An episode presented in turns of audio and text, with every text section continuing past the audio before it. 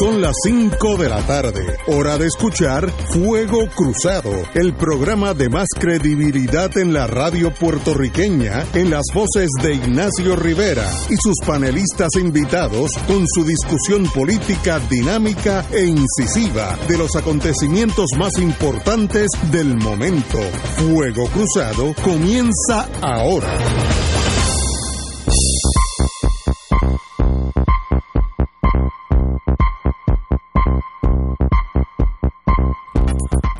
Amigos y amigas, estamos aquí, Romancing the Stone, un día precioso.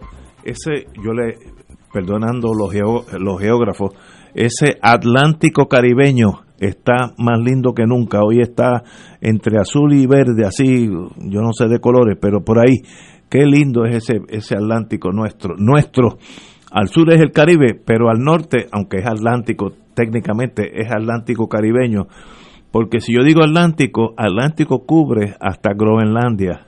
Y si usted va ahora mismo a Groenlandia, es un gris, gris plomo, que no sé quién para Así que yo, yo prefiero el, el, Atlántico mío caribeño, que es bonito. Eh, así que muy, tenemos, como siempre, eh, eh, don Fernando Martín en la otra línea. Eh, Saludos, Ignacio. Muy buena. Y el doctor. A, ti, y me dicen que Eduardo Lalo está por ahí. los lunes, los lunes estará Eduardo Lalo, ya que le hemos dado vacaciones al compañero catalán. Este, Oye, merecidas, merecidas. Merecidas vacaciones. Saludos, Fernando. Encantado de estar acá. Eh, pero tenemos en la, en la otra contraparte, en la otra esquina, el doctor Cabanilla, que necesito hablar con él. Muy buenas, doctor. Hola, Ignacio. Saludos a todos incluyendo Eduardo. Saludos, Fernando. Bueno, hoy oí del, del jefe de la Guardia Nacional que habían ya vacunado unos 100 mil puertorriqueños. Eh, para mí es un buen número. Yo no sé si debía haber sido el doble, pero 100 mil son 100 mil, así que qué bueno. Son 100 mil potenciales víctimas menos, ¿no? Me imagino que, eso es, así que hay que mirarlo. Eh, ¿Cómo va la pandemia en Puerto Rico? Vamos a empezar por ahí, pero vamos, a hablar también un poquito acerca de la cuestión, pero la situación en Puerto Rico es fácil de, despachar. Eh, ya parece que lo que yo había dicho hace un tiempo atrás, eh, que había, digamos, este, eh, alcanzado un nuevo récord en enero 14, parece que eso fue un error de, de John Hopkins, al otro día la curva completamente cambió y realmente estamos en una curva descendiente. Qué bueno. En vez de así la situación está bastante controlada y eso también muy bien reflejado en las cifras de casos nuevos y de ocupación de, de, camas, eh, tanto de camas generales como de intensivos. Eh, realmente hay un descenso eh, notable en las últimas semanas, de forma que el, por ciento de camas ocupadas eh, por pacientes eh, con COVID eh, es bastante bajito, 11%. Qué bueno. Que es la más baja que hemos tenido. y entonces, en cuanto al número de, hospitalizados, pues, ha ido disminuyendo. ayer hubo una caída de 19 pacientes, tenemos 19 pacientes menos hospitalizados con COVID y, y hoy reportamos reportaron 15 menos.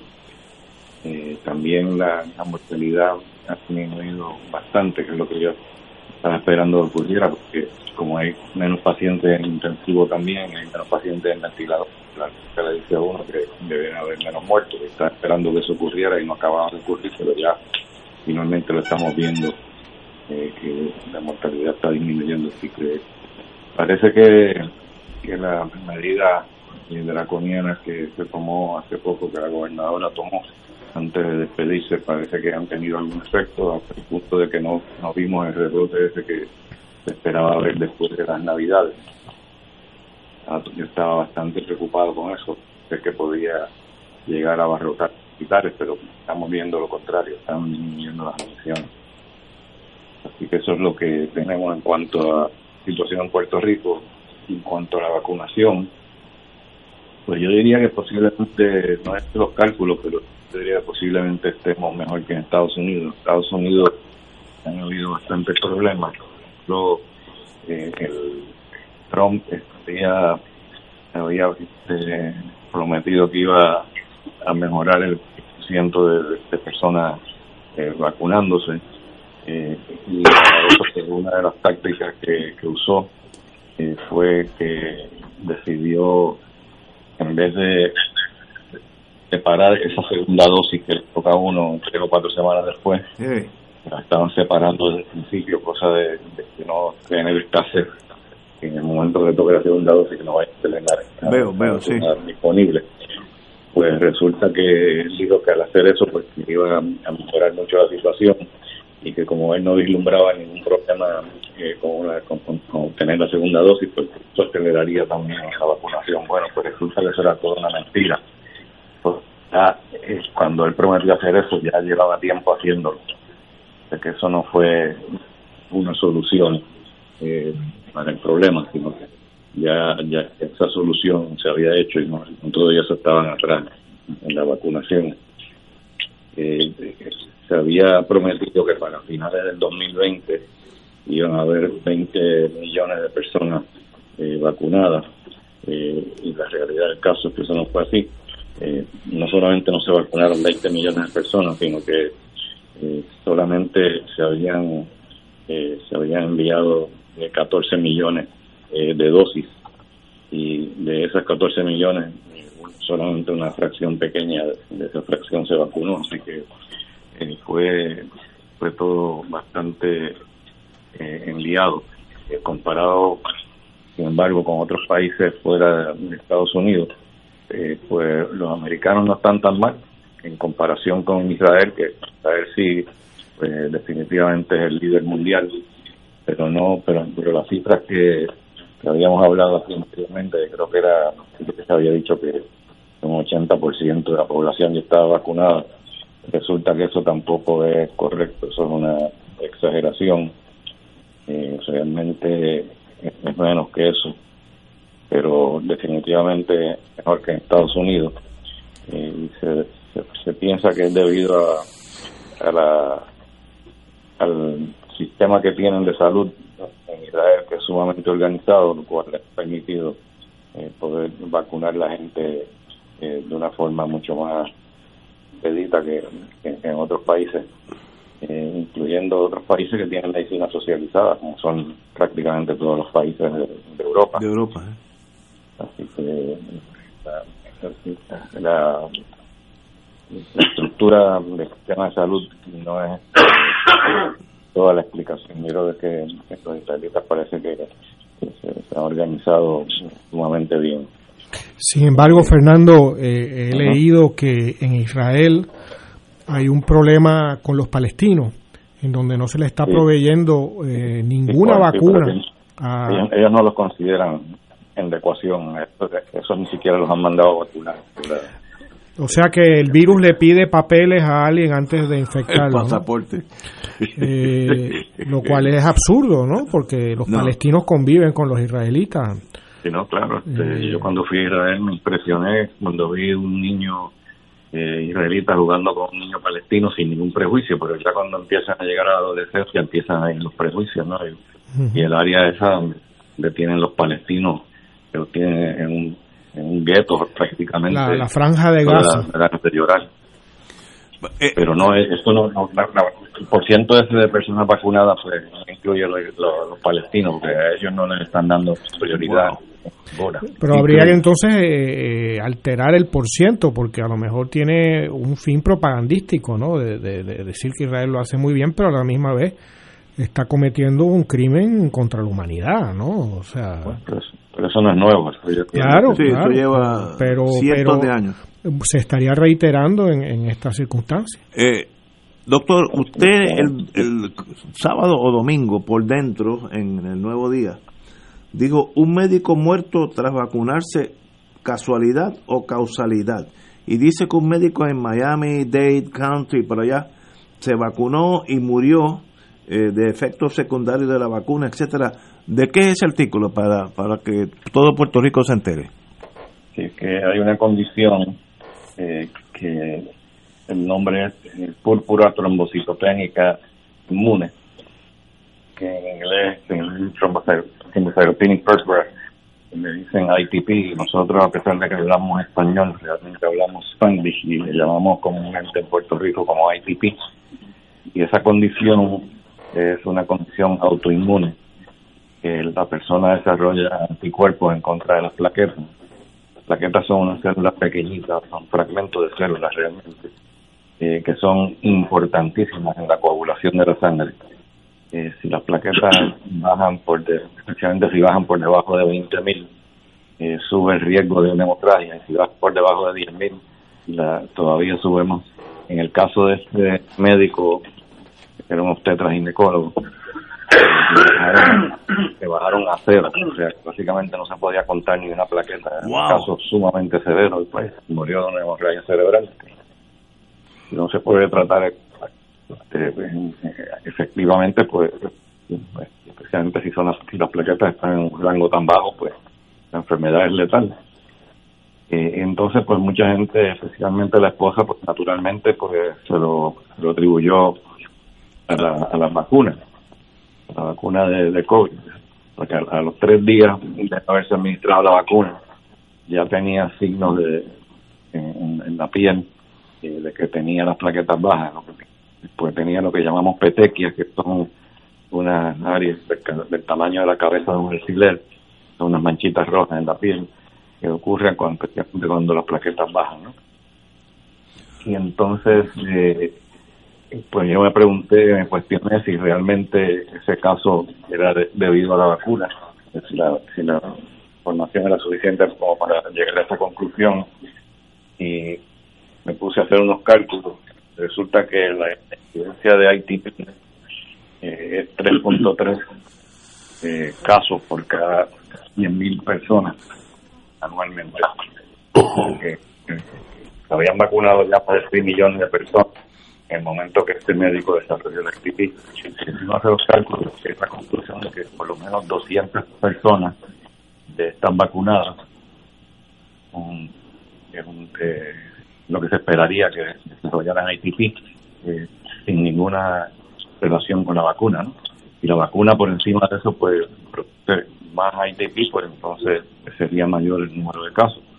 Pero que 200 casos al año quiere decir más de uno, más de un caso cada dos días. Si él le tocó eh, vacunarse y le dio ITP, pues no necesariamente es causa y efecto.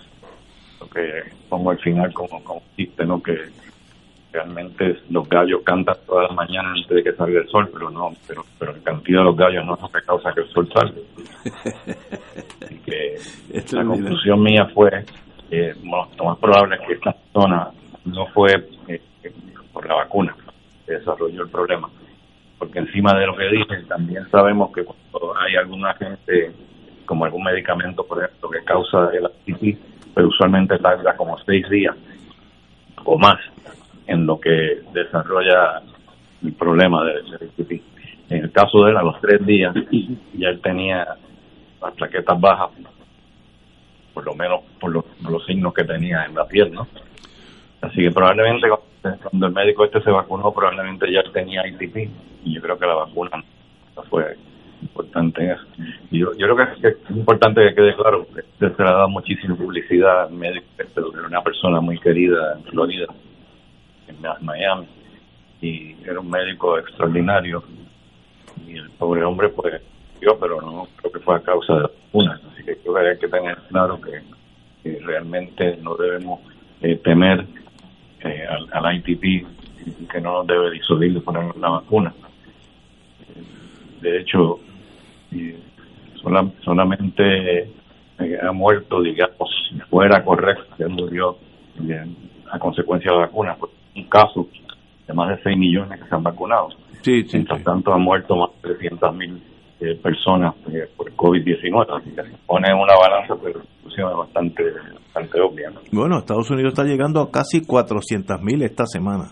Esta semana. Hoy quizás llegan a sí, Así que, eh, doctor, en, me preguntan, un amigo, si los que se vacunaron la primera vez, esperando la segunda, ya están mejor que los que no se han vacunado. Mejor en el sentido de que están más protegidos. Exacto. Definitivamente sí eh, después de la primera dosis y antes de la segunda dosis, ya la vacuna ofrece 53% de protección de, coronavirus.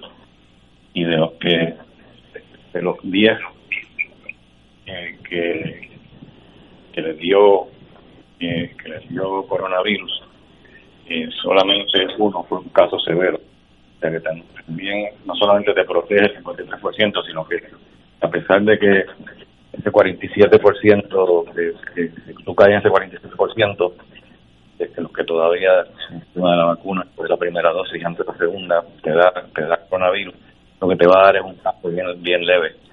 Las probabilidades son 90% de que, de que, de que lo que si te va a dar, te va leve y no vas a terminar en el hospital. Después de la segunda dosis, pues ya la eficacia sube 95%, pero ya desde la primera ya se está viendo la protección. Está mejor, muy bien. Eh, sí, doctor. Sí. Hola. Hola. Continúa. Sí, ah, perdóname. Eh, buenas tardes, doctor. Retomo un tema que hablamos aquí en este programa hace varios meses y lo retomo porque alguien en la calle me preguntó sobre el asunto.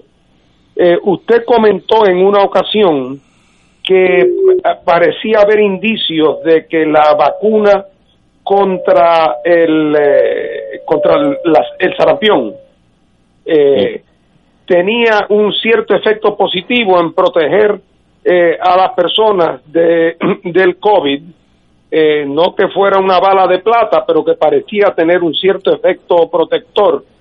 Eh, y en la medida en que este tema de las vacunas se va tardando, especialmente para gente que no es mayor de 65 años, me pregunto, gente que tiene 50 o 60 años, que no se ha vacunado contra el sarampión desde que eran niños, eh, ¿darían un paso positivo al vacunarse sin riesgos de efectos secundarios contra la sarampión ahora? Yo diría que sí. Yo antes de que me pudiera vacunar, pues lo primero que hice cuando vi los datos eso fue salir corriendo ponerme la vacuna de sarampión. Es la vacuna más inocua en términos de efectos secundarios. Y la, evidencia que hay, pues es evidencia indirecta. Lo que no se ha hecho o no se ha publicado todavía un ensayo clínico en la que la mitad de las personas se vacunen contra sarampión y la otra mitad eh, no se vacunen ese estudio se está haciendo ahora mismo, eh, pero la, evidencia que es bastante convincente, por ejemplo, en Samoa Americana todavía es la hora en que no ha ocurrido ni un solo caso de, de COVID. Eh, y la, razón es que la, explicación que se da para eso es que en Samoa Americana hace como un año atrás hubo una vacunación en masa eh, con sarampión porque tenía un problema serio de sarampión y se vacunó como 90% de la población se vacunó en contra de sarampión y, no ha entrado todavía hasta esta, este momento todavía no hay un caso en, Samoa Americana además de que hay otros otros sitios también donde se, se, ha vacunado bastante no tanto como 90% como en Samoa Americana pero que también es más baja la, incidencia. Y esa es la vacuna corriente contra la sarampión. Perdón la vacuna corriente contra la sarampión Sí, es la, vacuna que se llama, en inglés le llaman MMR, que es Measles, Mumps and Rubella, eh, que contiene contra de papera y de sarampión alemán y sarampión común. Y eso eso se consigue en cualquier farmacia. Sí. Y CVS se la pueden, se la pueden poner. O en pues muy bien. Pues muchas gracias, doctor. Pues nada. Doctor, hoy, hoy yo, a pesar de mi edad y mi obsolescencia electrónica, eh, pude entrar a auxilio.com y ponerme a mí y a mi esposa en la lista para ser vacunado. Así que hasta me mandaron un recibo para que yo no me quede con la opinión que le mandé un mensaje a Marte y nunca llegó a ningún sitio. El mismo auxilio me contestó y me dijo recibido, lo llamaremos, etcétera. Así que eh, funciona, auxilio.com y ahí navega a la vacunación. Y sí funciona. Así que si funciona para mí, para la gran masa de la humanidad funciona también qué bueno que tuviste ese resultado, eh, porque hoy una paciente mía se me quejó que se había inscrito tres veces y todavía no la habían llamado. bueno, yo quiero añadir para hablar bien del auxilio, que yo el otro día por la mañana, leyendo aquí en mi casa las noticias, llamé al número del cuadro del auxilio un, un jueves, eh, eh, sí, jueves, llamé al cuadro del al, un miércoles al cuadro del auxilio, llamé y claro, me tomó un buen rato, lo puse en speakerphone, pero tuve como una hora esperando. Y a la hora alguien contestó el teléfono. Y yo le dije, ahí es donde uno se apunta para la vacuna del COVID y me dijo, sí, cómo no, quiere venir mañana.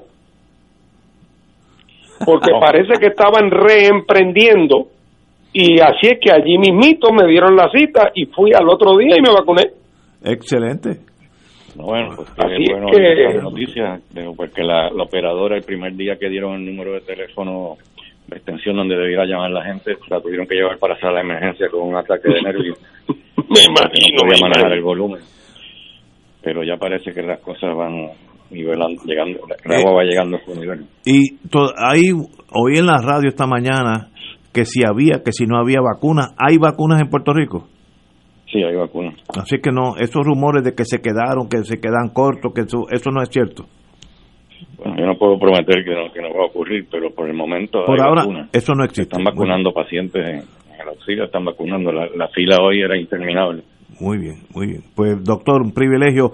Nos hablamos este viernes. Si es que hay, si no hay una guerra civil el miércoles, y, los medios de comunicación existen, pues nos hablamos el miércoles. ¿Tú vas a transmitirles de Washington? Yo, yo voy a estar en Washington desde una trinchera, no sé de qué lado, pero estaré. Doctor, nos vemos el viernes, un privilegio. Quiero aprovechar para darle las gracias a Fernando públicamente porque no se pasa mandándome todo lo que todo lo que lee de COVID. Me mantiene me mantiene al día y además me da muchos temas para discutir en las columnas.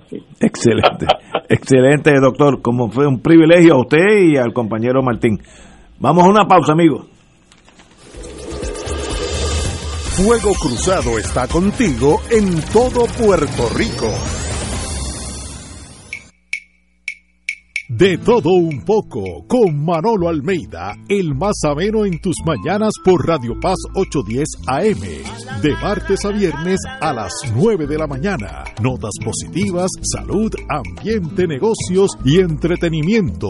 De todo un poco, martes a viernes por Radio Paz. ¡Estamos vivos! 2.6 millones de autos en Puerto Rico, algunos de ellos con desperfectos.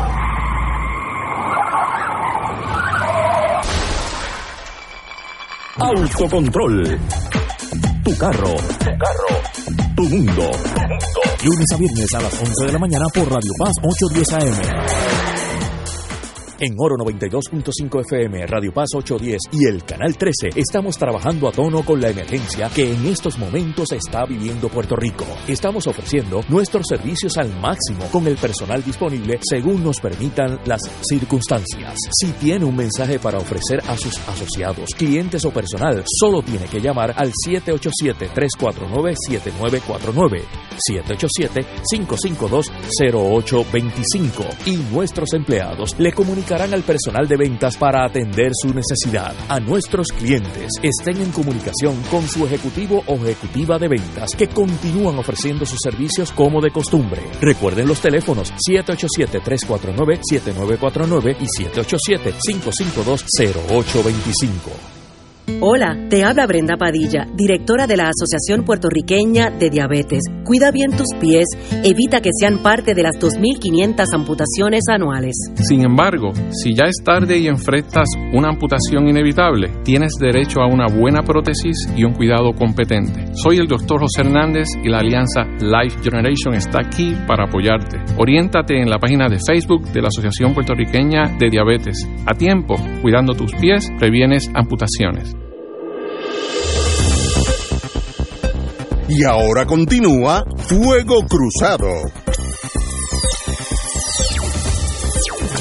Regresamos amigos y amigas a Fuego Cruzado. Bueno, vamos a aterrizar aquí a San Juan.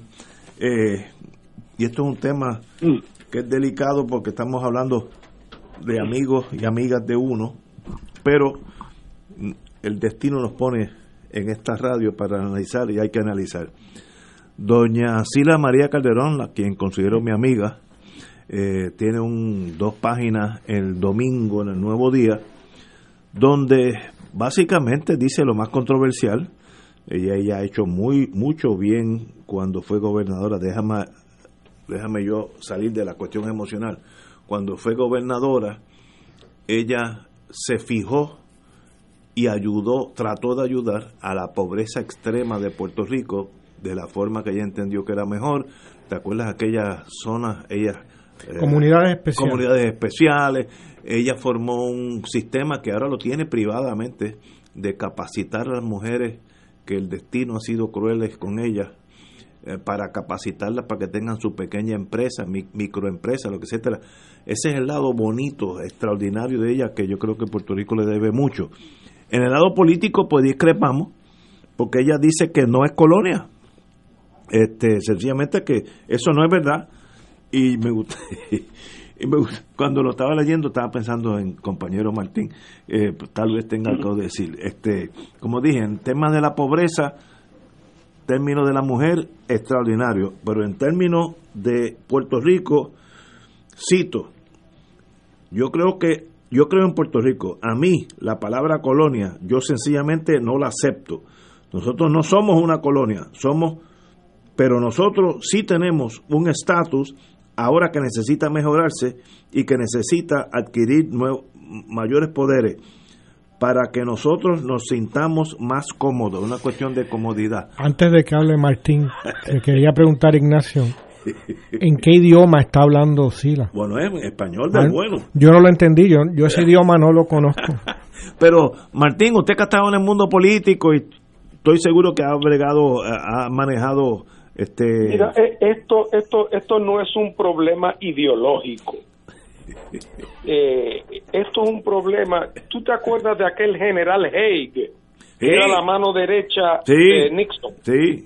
Particularmente en los últimos días.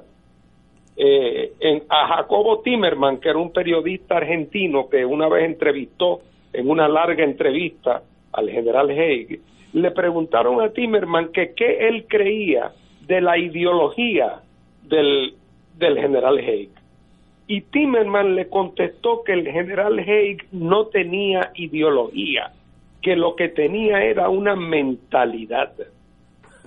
Y entonces eh, eh, Sila en eso se parece a otros populares, no quiere, no tiene nada que ver con inteligencia, puede ser muy inteligente como lo es ciertamente Sila.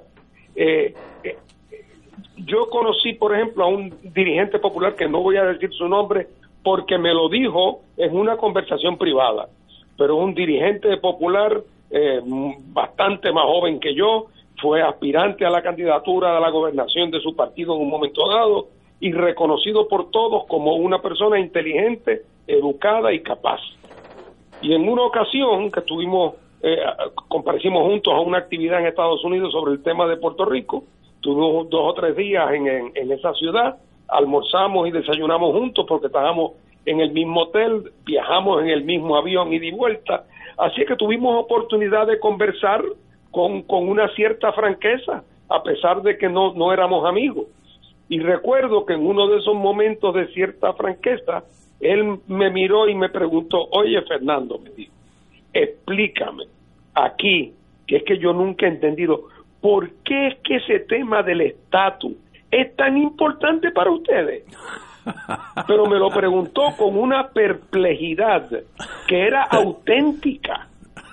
O sea, él realmente es hijo, eh, como lo es Sila, de esa generación que realmente se creyó que el tema del estatus de Puerto Rico ya se resolvió y que lo que ha habido desde entonces son eh, eh, eh, gente imprudente que insiste por unos tecnicismos que ella desprecia en que aquí hay un problema estructural político de fondo, por no hablar cultural y social y, y de otra naturaleza, y por lo tanto están en negación. Fíjate qué significativo que ella dice, además es muy como es ella, Puerto Rico no es una colonia, yo no lo acepto o sea, de ahí a uno mirarse en el, en, el, en el espejo y decir, yo soy Napoleón y esta es mi esposa Josefina. No hay mucha diferencia, porque es el subjetivismo absoluto. Ella, como le parece que eso de la palabra colonia es una palabra negativa, cargada, eh, una palabra que de alguna manera denota eh, imperfección o denota inferioridad, y, y como ella apoya eso, pues ella dice que ella no acepta esa palabra. Eh, así que es un estado de negación sobre el tema fundamental político de nuestro tiempo en Puerto Rico y ese estado de negación es sintomático de esa misma negación en todos los niveles. Por ejemplo, esa preocupación de ella constante con el tema de la pobreza en Puerto Rico, que yo no digo que no sea genuina, esa preocupación, oye, como una persona que conoce el tema de la pobreza de Puerto Rico va a decir que el tema colonial no es un elemento relevante en el análisis, en la causalidad y en la solución.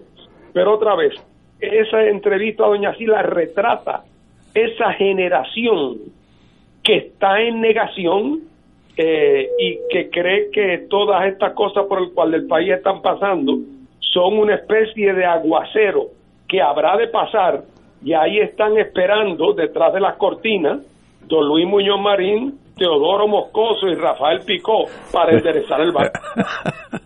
Extraordinario. Compañero Lalo.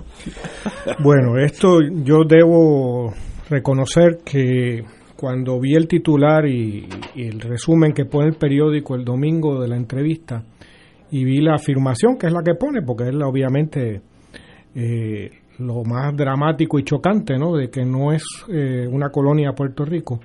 Yo decidí no leer la entrevista porque eh, hay ya cuando uno tiene cierta edad uno utiliza su el tiempo que le queda con provecho y esto es sencillamente escandaloso.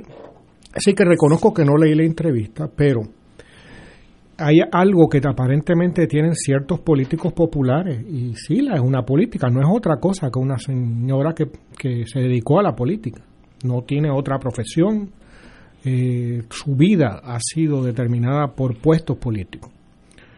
Eh, hace poco, yo no sé, porque todos tienen nombres de niños, el, el presidente de la Cámara, que todos son hitos, tatitos, toñitos, eh, son, todos, parece como el club del tío Nobel, ¿no?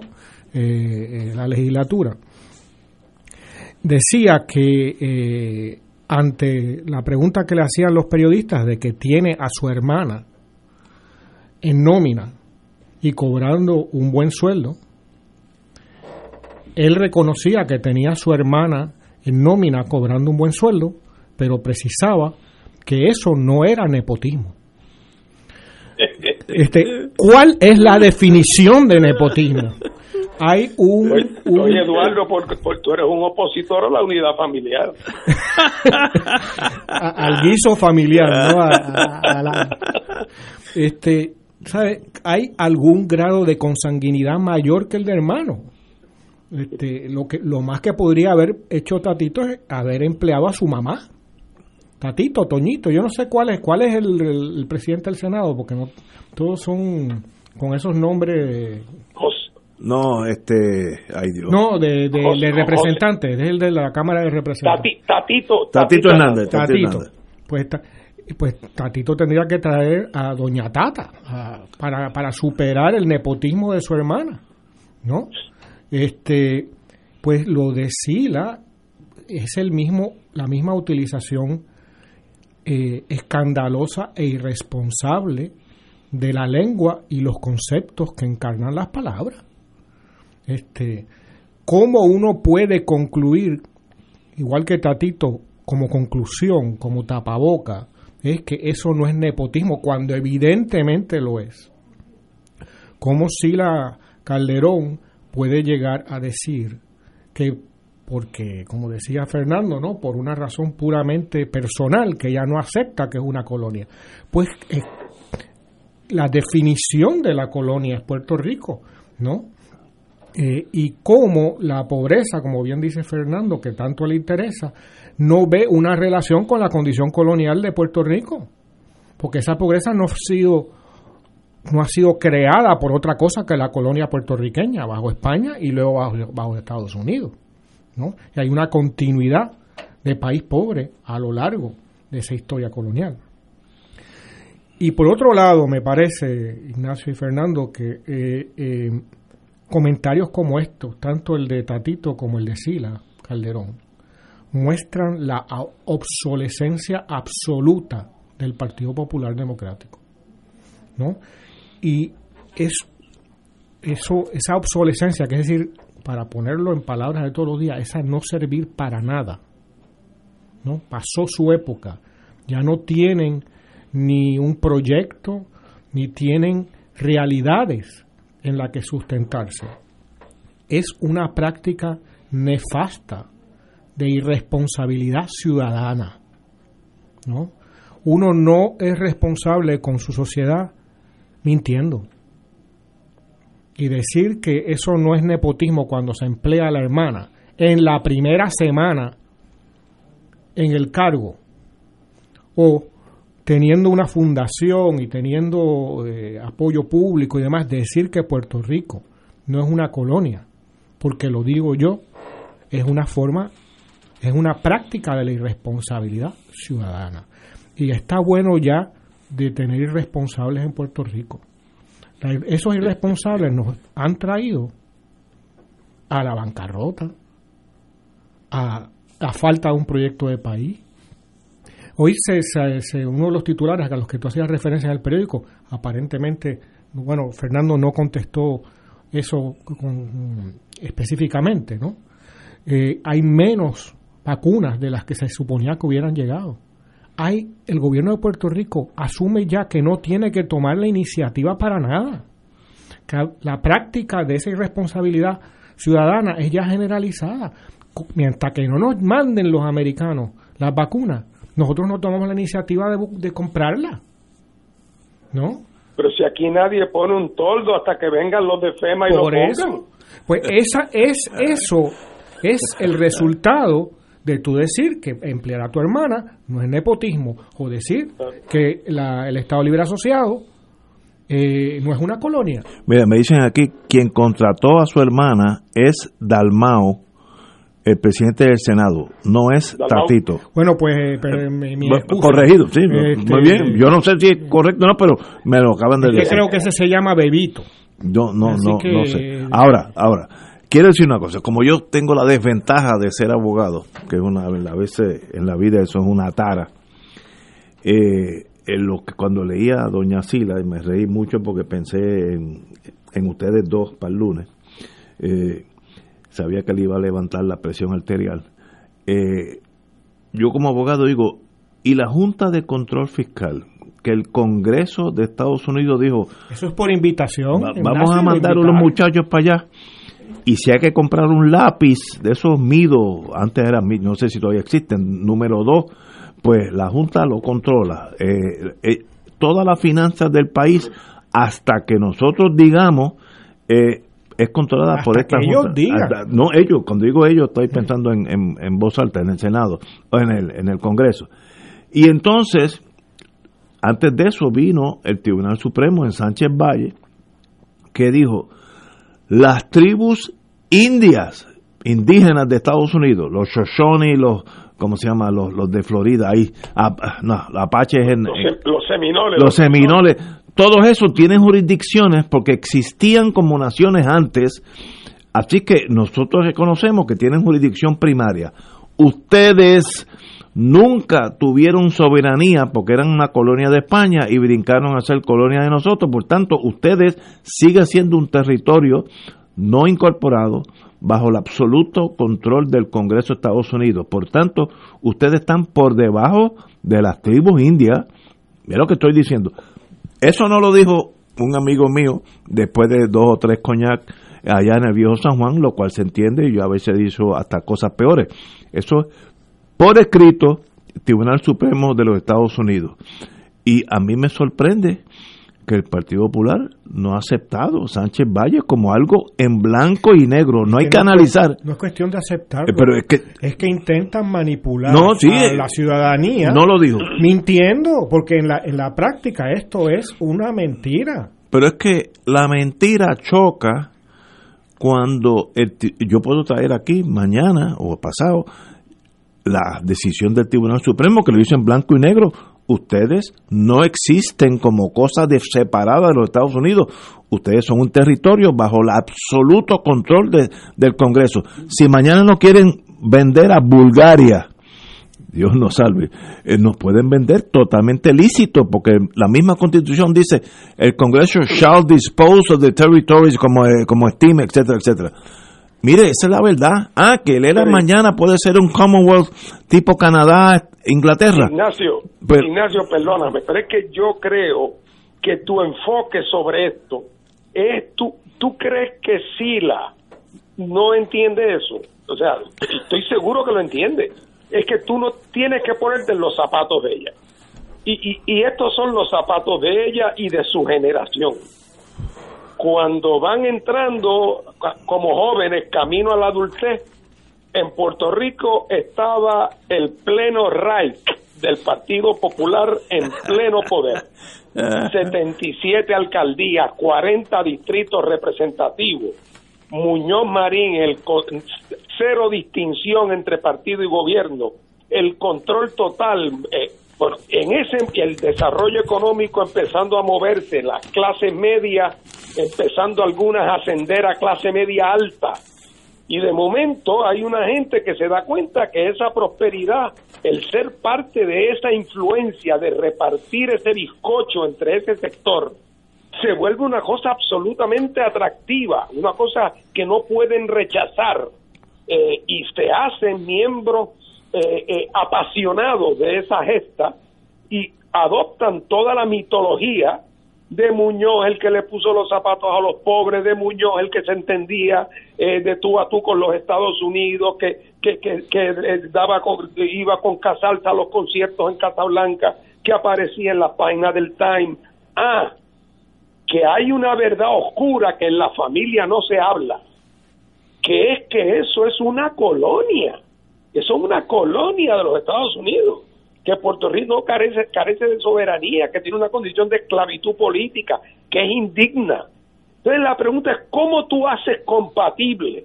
Porque ¿qué vas a hacer? Irte del Partido Popular a combatir el coloniaje y dejar todo eso atrás, imposible.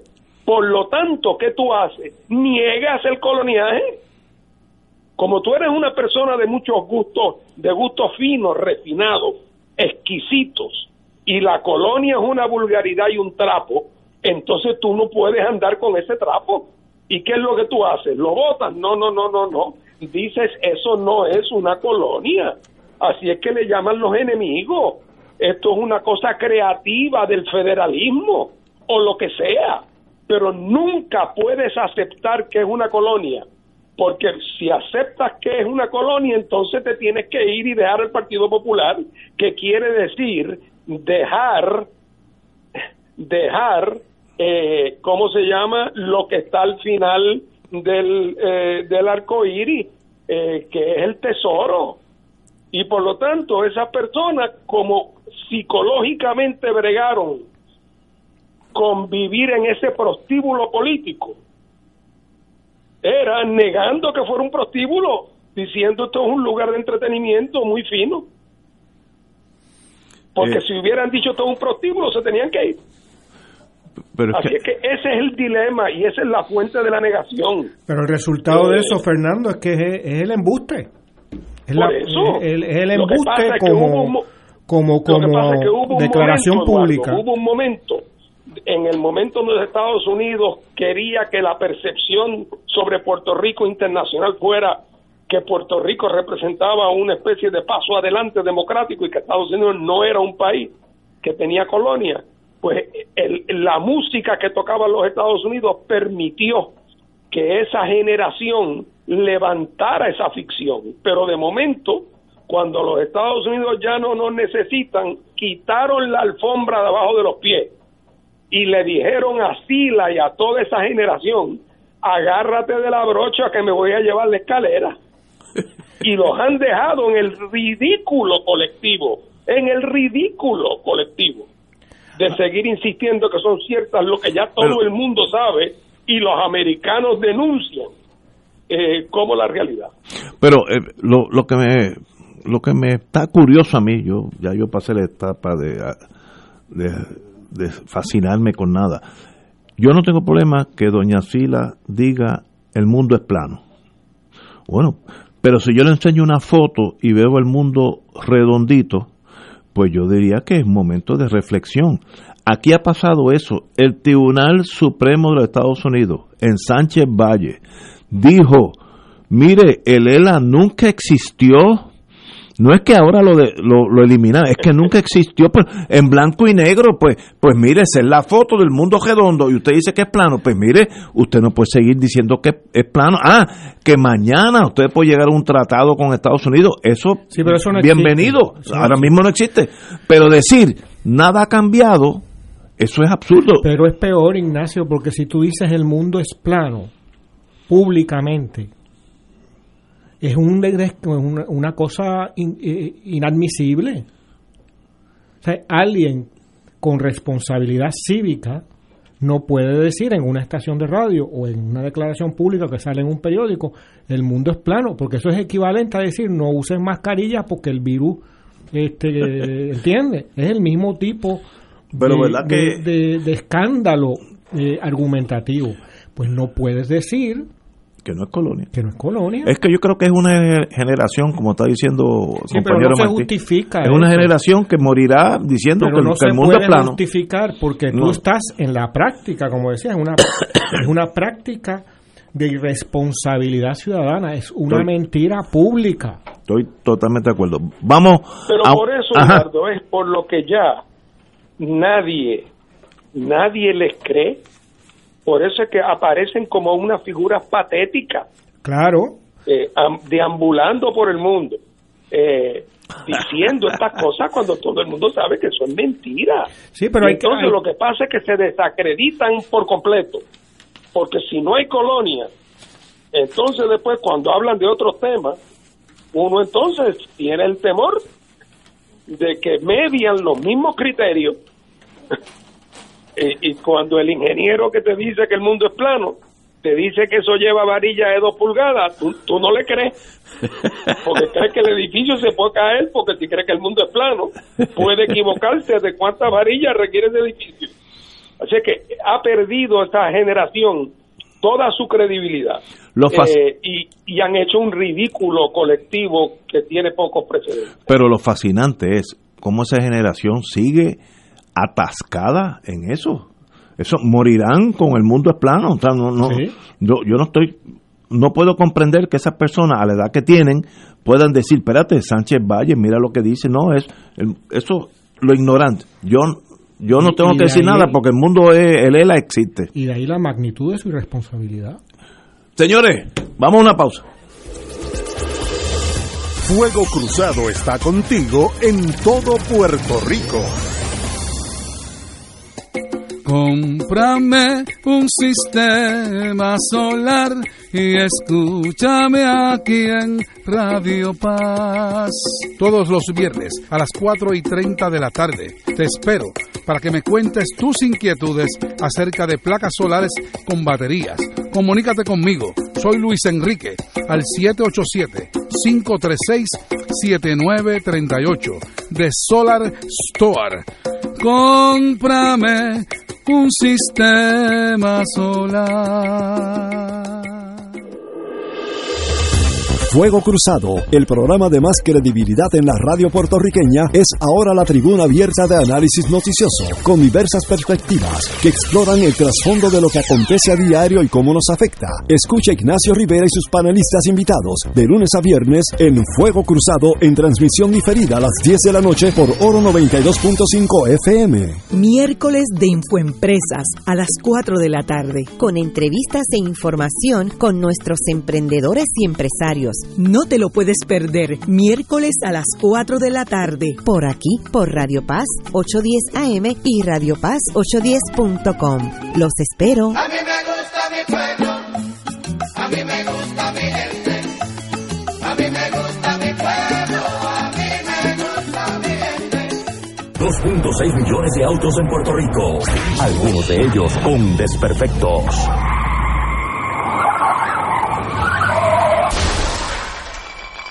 Autocontrol. Tu carro. Tu carro. Tu mundo. Lunes a viernes a las 11 de la mañana por Radio Paz 810 AM. Un club rotario es casa de jóvenes y adultos, de hombres y mujeres, que comparten y viven los deseos de servir a los demás en un ambiente socialmente sano y productivo. Mensaje del Club Rotario de Río Piedras. Y ahora continúa Fuego Cruzado. Amigos y amigas, voy a hablar aquí de algo, lo voy a citar con su permiso. eh, el amigo José Ortiz Daliot, que está aquí los viernes. Cito, eh, Yello, si me desvío una coma, me, me corrige. Yo, popular, está hablando Ortiz Daliot, Yello Ortiz Daliot. Yo, coma, popular, coma, ex senador, coma, acepto el veredicto de Sánchez Valle y la firma de promesa certificando a Puerto Rico como colonia de los Estados Unidos. Qué bueno que tenemos gente con y ha sido un popular toda su vida, pero por lo menos lee los lee los casos del Supremo porque si no, no no, es que por lo menos hay, hay una, una responsabilidad. Sí, hombre, muy bien por ellos, compañeros, Lo otro es descaro. Lo otro es no, enajenación. es Está que- bien, pero es un descaro porque eso, si eso fuera en tu casa y no tuviera nada más que nada que ver, es un es el destino de toda una sociedad y, y estar nosotros eso eso implica que un empresario puertorriqueño prácticamente no puede hacer nada porque depende de otro país para para entrar para dejar eh, entrar materia prima para poder exportar no tiene representación en ningún sitio o sea, no es un problema teórico, es un problema de que, que menoscaba el valor de la vida de alguien en una sociedad estar en una situación colonial. No es fácil, yo estoy de acuerdo. Así que los. Bueno, pero el mundo no es plano, es redondito. Y, y aquellos que no, miren un satélite cuando se trata el, el globo terráqueo, es redondito. Pero bueno, vamos, dejemos eso. Bueno, hablemos ahora. Vamos a aterrizar allá en Dulles Airport, en, en, en Virginia. Pero Tú te tienes que ir ya mismo. Ya yo estoy listo. Planché el uniforme para que no me sirve. sobran como, no 60 años, sobran como 60 libras. Pero, pero estamos aquí. Toma de posición en una ciudad blindada. La capital federal se mantiene en estado de alerta a pocos días de la toma de posición, que en realidad son 42 horas para que cambie el gobierno de Estados Unidos. Eh, hay 26 mil guardias nacionales, unos 500 policías del área, así que son 26.500 efectivos de ley. Eh, Malo han- encubierto. malo en- que son unos- por lo menos mil. Hasta la esposa de Biden está encubierta. Han, mi hija que vive en esa área trató de entrar y su marido es un policía retirado y, me dijo Washington está sitiado no se puede caminar por la un carro con, con la identificación correcta no puede entrar a, a un kilómetro dos kilómetros de la Casa Blanca así que vamos a tener una juramentación en estado de sitio eh, en una especie de Stalingrad, un, un juramento en Stalingrad con los alemanes jode- jodeando el país. ¿A qué ha llegado Estados Unidos? ¿Qué simboliza eso? Eh, de verdad que es fascinante especular todo lo que lo que eso significa. Yo tengo aquí una, una nota de periódicos de esto que yo recibo. Esto viene de New Hampshire. Eh, Chris West, sheriff de Canadian County, eh, pero estamos dámonos dentro de Estados Unidos, admitió que él llevó que no que él que el sheriff de un county Claro. que él llevó la bandera de Trump al Capitolio pero él no vio cito I didn't see the violence. I don't know what happened. Pues este está ciego o es Está mentiroso. como Sila, está como Sila. Como. Otro Pero paquetero, él, man. que- él no lo acepta, vamos, que no lo, él no lo acepta.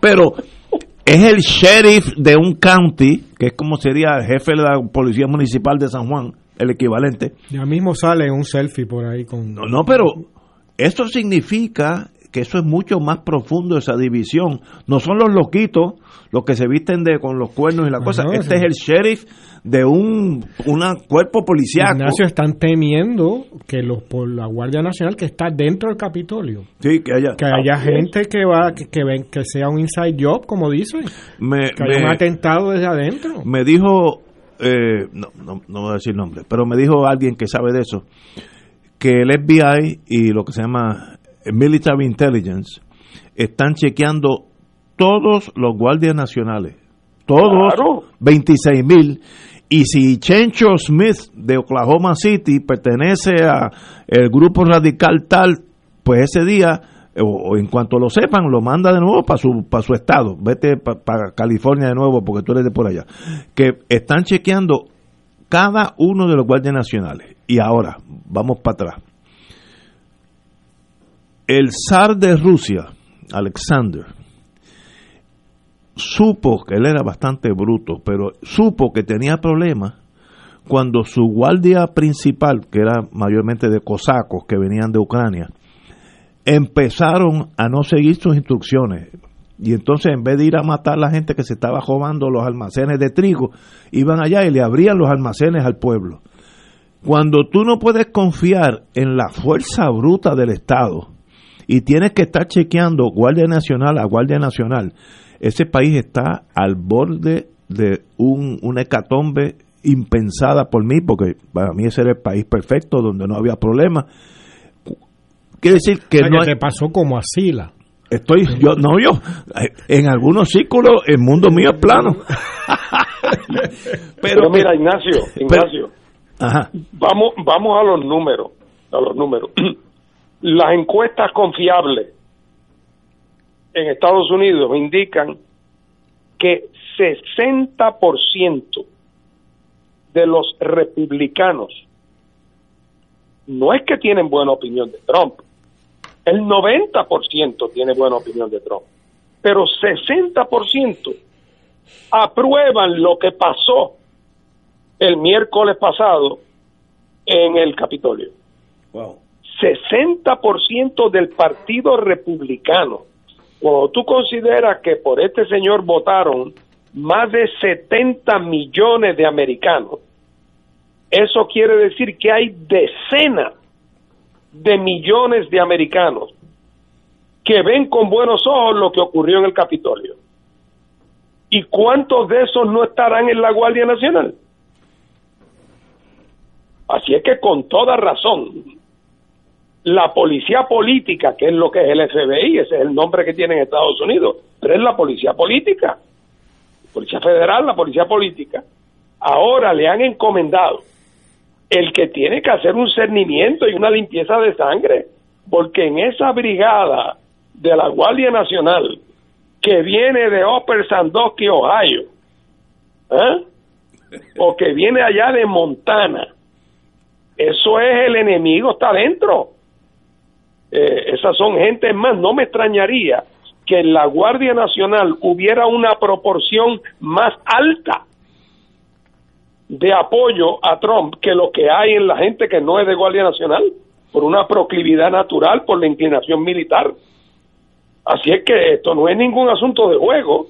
Eh, y, y la teoría de que esto es nada más que un pequeño grupito y que el resto de los americanos los ve como unos tirapiedras. No, no, no, no, no, no. 60% de los republicanos creen que lo que ocurrió ellos no lo objetan. O sea, que lo ven como un acto patriótico de reclamo del pueblo, prácticamente una especie de pequeño intento de toma de la Bastilla, ¿ah? para traer el verdadero orden y traer al poder al verdadero ganador. Eh, con- así que esto es un asunto muy serio y no nació antes de ayer. Esto se viene gestando en los Estados Unidos eh, hace muchísimo tiempo y faltó, faltó lo que fue realmente el detonador de la figura de Trump por primera vez a nivel nacional, en el gran liderato nacional norteamericano, todos esos sectores se sintieron representados, se sintieron eh, embravecidos, embravuconados, eh, y cuando se tomaron sus iniciativas encontraban un eco favorable en Trump y de momento todo ese elemento racista, supremacista eh, eh, norteamericano, todo ese resentimiento contra los inmigrantes, particularmente los inmigrantes que no son blancos, contra los afroamericanos, eh, contra las llamadas élites liberales. Todo eso se ha vuelto una especie de terremoto eh, y eso ha estado ahí, salió ahora por fin del closet, porque encontró un gran líder para ellos. Y la situación de la República Americana no es fácil. Eh, así es que va a tomar va a tomar mucho manejo el encauzar estas aguas eh, y Estados Unidos va a tener que hacer una autocrítica muy profunda y yo lo que espero es que en esa autocrítica no dejen fuera de su listado eh, el examen de su rol como potencia colonial en Puerto Rico. vamos a una pausa, continuamos con este tema. Yo tengo varias preguntas para aquí, para los compañeros. Vamos a una pausa. Fuego Cruzado está contigo en todo Puerto Rico.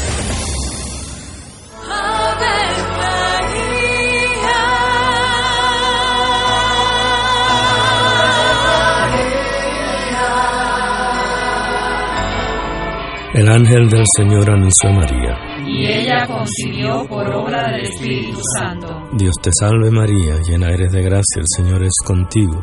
Bendita tú eres entre todas las mujeres, y bendito es el fruto de tu vientre Jesús. Santa María, Madre de Dios, ruega por nosotros pecadores, ahora y en la hora de nuestra muerte. Amén. He aquí la esclava del Señor. Hágase en mí según tu palabra. Dios te salve María, llena eres de gracia, el Señor es contigo. Bendita tú eres entre todas las mujeres y bendito es el fruto de tu vientre Jesús. Santa María, Madre de Dios, ruega por nosotros pecadores, ahora y en la hora de nuestra muerte. Amén. Y el Verbo se hizo carne. Y habitó entre nosotros. Dios te salve María, llena eres de gracia, el Señor es contigo. Bendita tú eres entre todas las mujeres y bendito es el fruto de tu vientre Jesús. Santa María, Madre de Dios, ruega por nosotros Ruega por nosotros, Santa Madre de Dios. Para que seamos dignos de alcanzar las promesas de nuestro Señor Jesucristo. Oremos. Derrama, Señor, tu gracia sobre nosotros, que por el anuncio del ángel hemos conocido la encarnación de tu Hijo, para que lleguemos por su pasión y su cruz a la gloria de la resurrección, por Jesucristo nuestro Señor. Amén. Gloria al Padre, al Hijo y al Espíritu Santo. Como era en un principio, ahora y siempre, por los siglos de los siglos. Amén. En Buenos Días Familia, por Radio Paz 810 AM, a las 10 de la mañana de lunes a viernes, acompañas a Judith Felicie en una agenda de interés para ti, de lo que quieres escuchar, aprender y disfrutar. Comparte con sus invitados, como el doctor Edgardo Rosario Burgos y su consultorio radial, la psiquiatra María Teresa Miranda en Familia, Crisis y Soluciones, y la doctora Ada Rosabal hablando de fe, el periodista Javier Santiago con lo mejor de la cultura popular entre muchos temas. Buenos días familia, de lunes a viernes por Radio Paz 810 AM. Aquí la llama se enciende cada tarde a las 5 porque escuchas Radio Paz 810 AM, WKBM San Juan y retransmite en diferido WOROFM Corozal San Juan, la Casa de Fuego Cruzado, el programa de más credibilidad en la radio puertorriqueña.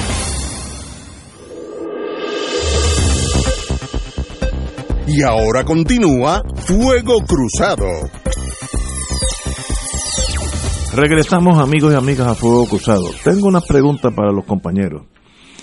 Ya hemos hemos dado hemos cogido el estetoscopio, hemos visto el, el, el paciente y obviamente hay problemas internos muy serios en Estados Unidos, raciales, eh, raciales, eh, económicos, sociales también. Eh, ¿Cómo llegamos aquí?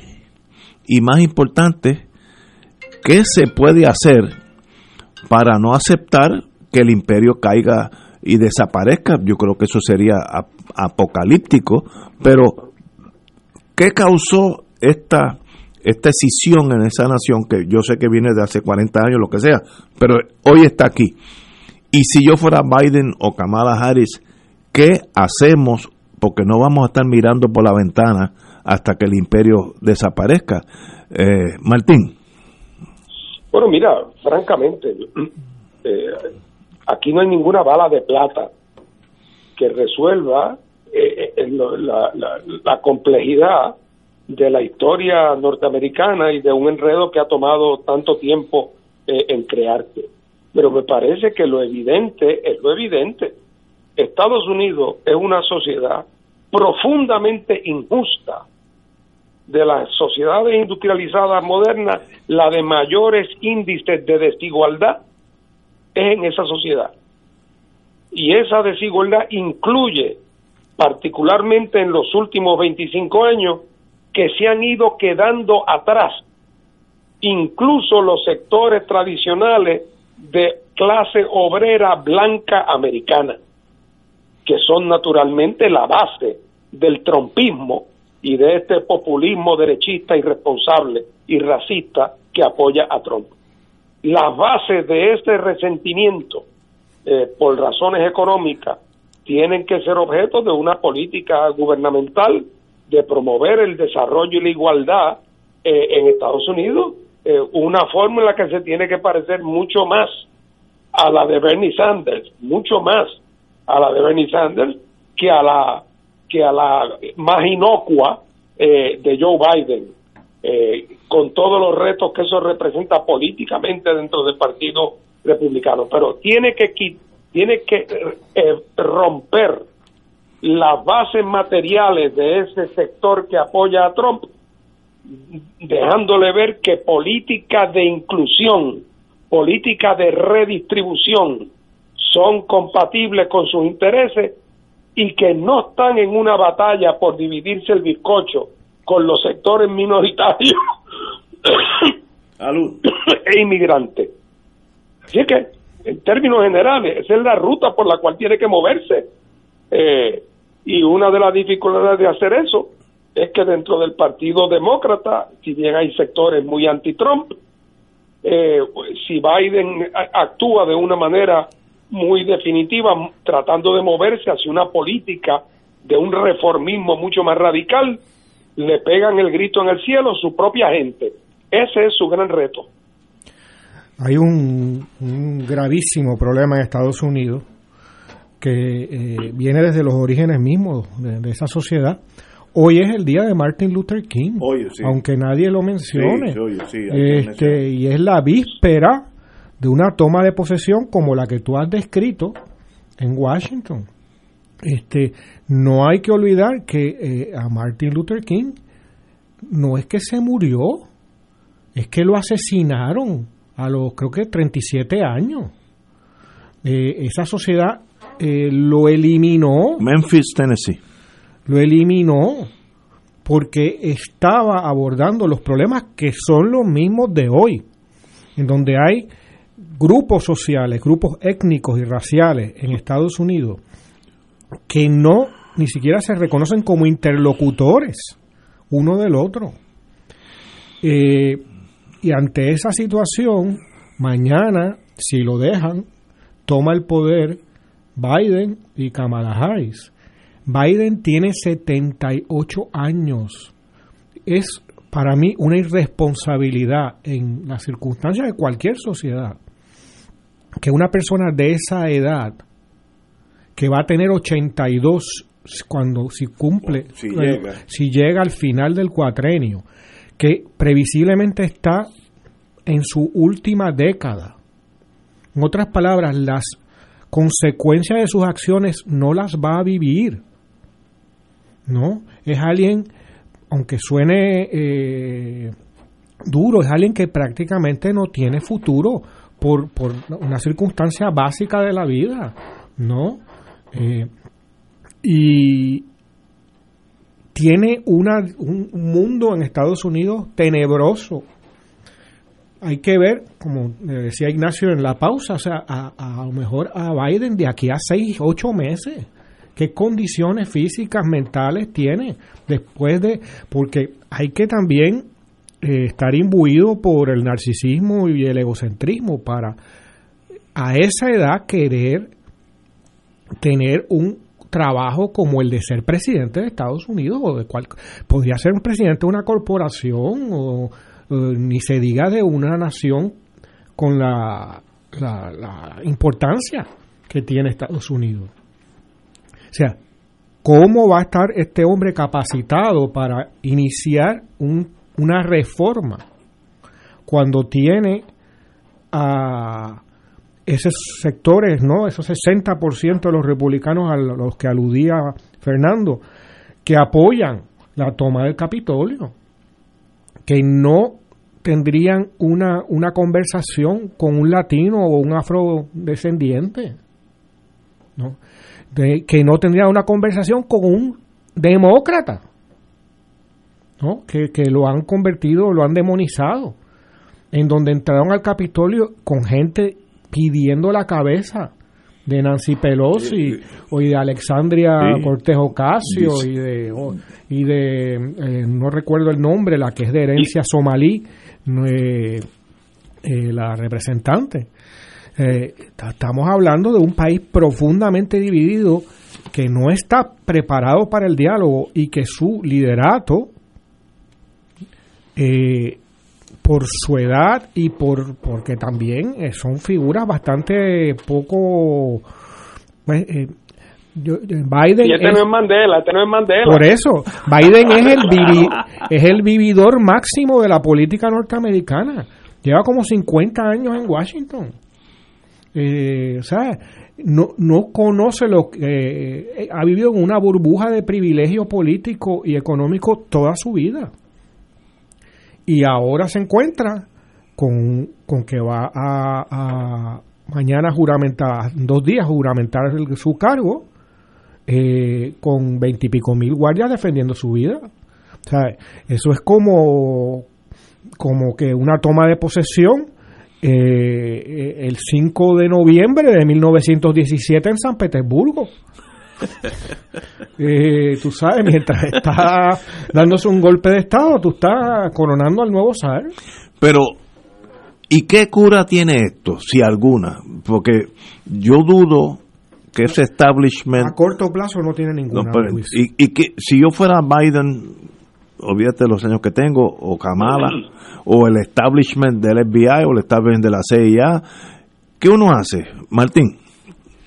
Bueno, no quiero repetir lo que dije al principio, pero creo que la línea... es- ¿Qué problema tiene él? Él tiene, en primer lugar, que obviamente primero mantener contento a la gente que votó por él, porque ahora no faltaba más que también los que votaron por él se desencanten.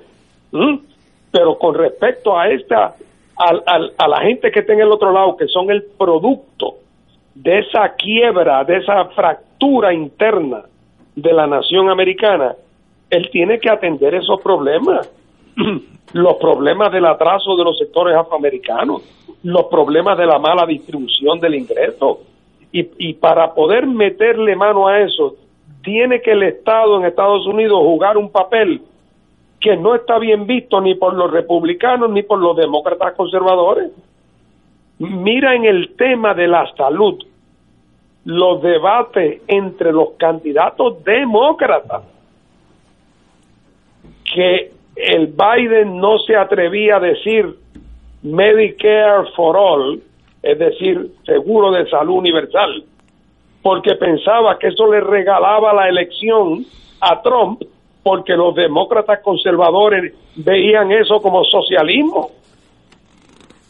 Así es que entonces, pues, si no, si no se le mete mano a esto, y para esto tienen que transformar al Partido Demócrata, no en un partido que surge a la vida nacionalmente ocho meses antes de las elecciones, en las primarias, tienen que convertirlo en una máquina de acción política, de movilización, porque su base, su base potencial es enorme. Eh, nada más que entre negros y latinos, cuya participación electoral con todo lo que ha subido es todavía baja, tienen una base electoral potencial enorme, pero tienen que volver a los principios de la organización política y de la movilización política y tienen que ser capaces de abrazar grandes causas de igualdad, de inclusión, una un, un pro- un gran programa de transformación de infraestructura de Estados Unidos, una transformación de su política hacia la América Latina, por ejemplo. eh, el dejar de ser prisionero del grupito de lo del delirium tremens, como, como le llamaba Juanma, eh, el exilium tremens El allá en Miami.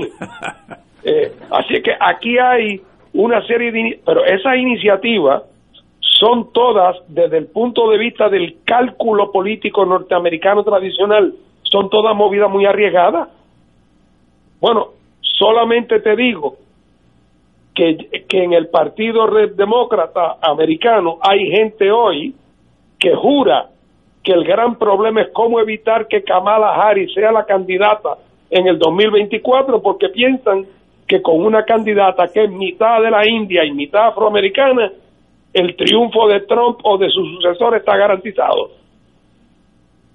Eso es lo que piensan mucha gente de Biden, que será obviamente un presidente por cuatro años, nada más.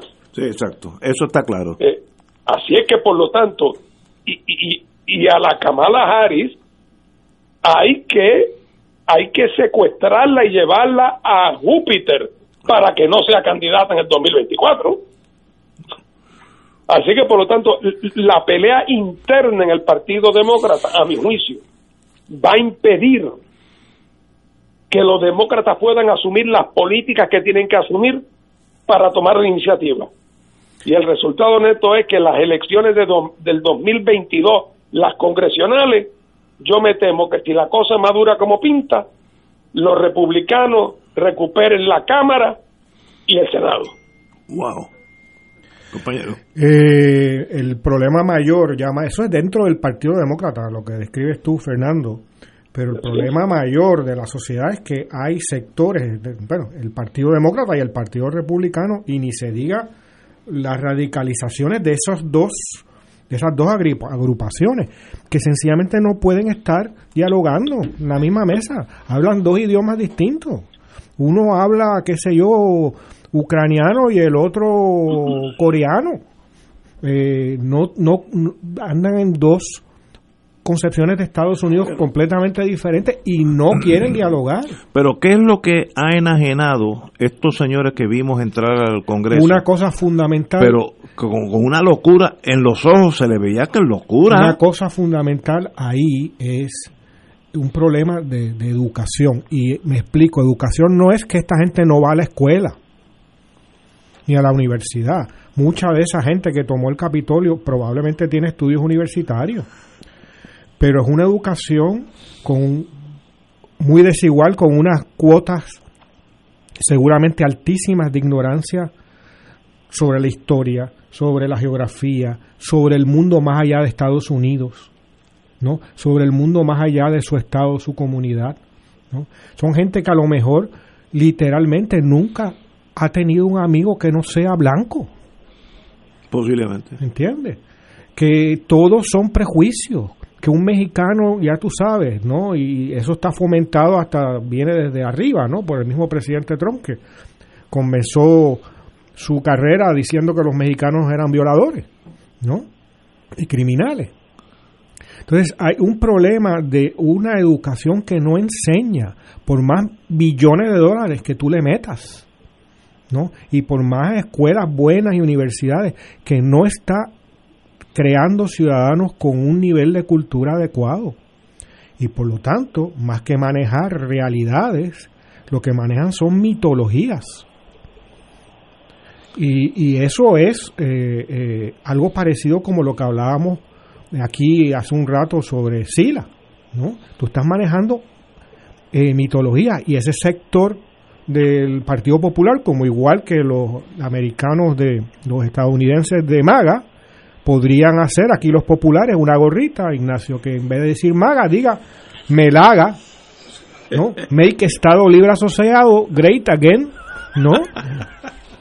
Y, y tú creas eh, un, un, un mundo en donde no hay ninguna conexión con la realidad, que es lo que hizo Trump, ¿no? Pero lo crea y, es, y, ese mundo le vale a esos sectores.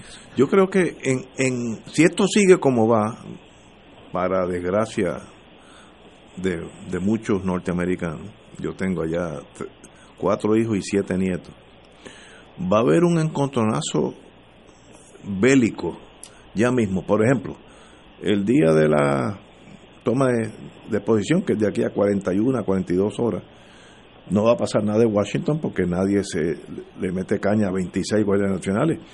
Pero y si un grupo de estos mozalbetes toman la capital de Oklahoma, New Hampshire, Nuevo México, ¿qué va a hacer el gobierno federal? Eh, ¿Negociar o sencillamente aplastarlos? Eh, una decisión difícil. Si eso se riega, si este grupo de, de, de derecha extrema se da cuenta que el gobierno es débil, va a tener cinco, seis capitales de diferentes estados tomadas por estas personas. Entonces, ¿qué tú haces? Eh, usas el, el ejército, mata gente, negocia, yo no sé, yo no, no soy la contestación, yo estoy describiendo el problema, pero eso o lo paras o se cae el imperio. Y mi, mi observación es, los imperios antes que se caigan matan mucha gente, porque ese es el, el, el, tigre herido, es mucho más peligroso que un tigre normal. Yo no veo eso, veo la violencia acercarse a pasos agigantados dentro de los Estados Unidos. The enemy within, el enemigo está adentro, no está afuera. Martín. Pero mira, Ignacio, quiero decirte, y no lo digo para tranquilizar, eh, pero en la medida en que ese tipo de situación que tú describes empieza a ocurrir, lo que va a pasar es que eso va a unificar, a unificar a la élite económica, tanto demócrata como republicana. La va a unir, porque el desorden hasta cierto punto, el desorden hasta que no me afecte mis ingresos. Exacto. Así que momentáneamente se va a producir una unión entre los demócratas, entre el establishment demócrata y el establishment liber- y el establishment eh, republicano, van a endosar el uso de la fuerza, como están endosando, por ejemplo, la prohibición del acceso a Trump al Internet, digo, a, la- a, la, a, la- a la, a las plataformas. ¿Quién hubiera pensado hace seis meses, o sea, hasta los eventos del Capitolio, que en Estados Unidos iba a haber un acuerdo a suficientemente alto nivel para que se le prohibiera a Trump eh, poner sus mensajes por Twitter. O sea que esto también va a producir fisuras entre entre ese populismo amplio que apoyó a Trump y que y que simpatizó con lo que ocurrió el miércoles pasado. Eso tampoco es un grupo homogéneo. Pero lo que viene es un empobrecimiento en la calidad de la vida en Estados Unidos. Porque un Estados Unidos donde se va a restringir la libertad de expresión y de organización en aras de protegerse de los grupos supremacistas, pero en el fondo para beneficio del control de la élite económica aliada republicana y demócrata y una policía dando macetas. Eh, otra esto realmente no es una fórmula para buenos tiempos para los Estados Unidos. Eh, y yo creo que eso es lo que le espera, pero repito, no me extrañaría, no me extrañaría eh, que si el asunto no toma el giro violento que tú anticipas, si no toma ese giro, lo que va a pasar es que la división de los demócratas va a producir un renacimiento electoral republicano en las congresionales del 1922, del, del 2022.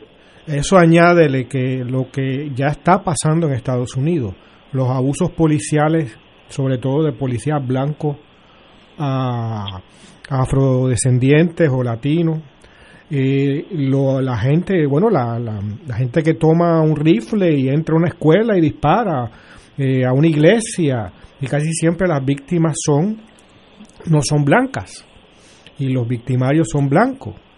Eh, eh, esa crispación que ya se ha visto en los últimos años y sobre todo en el último año ¿no? Eh, eso va a continuar, esa es la calle estadounidense de hoy. Eh, las manifestaciones de Black Lives Matter y las contramanifestaciones de las milicias, ¿no? Eso ya está ocurriendo. Y eso y yo me imagino que eh, de cara ahora a este año y a este nuevo gobierno eso va a continuar y ahí también se va a manifestar el problema del cual estamos hablando. No tiene que ser una milicia atacando al gobierno, es una milicia o miembros de esos sectores atacando a otros sectores étnicos o raciales dentro de Estados Unidos porque son más débiles. ¿no?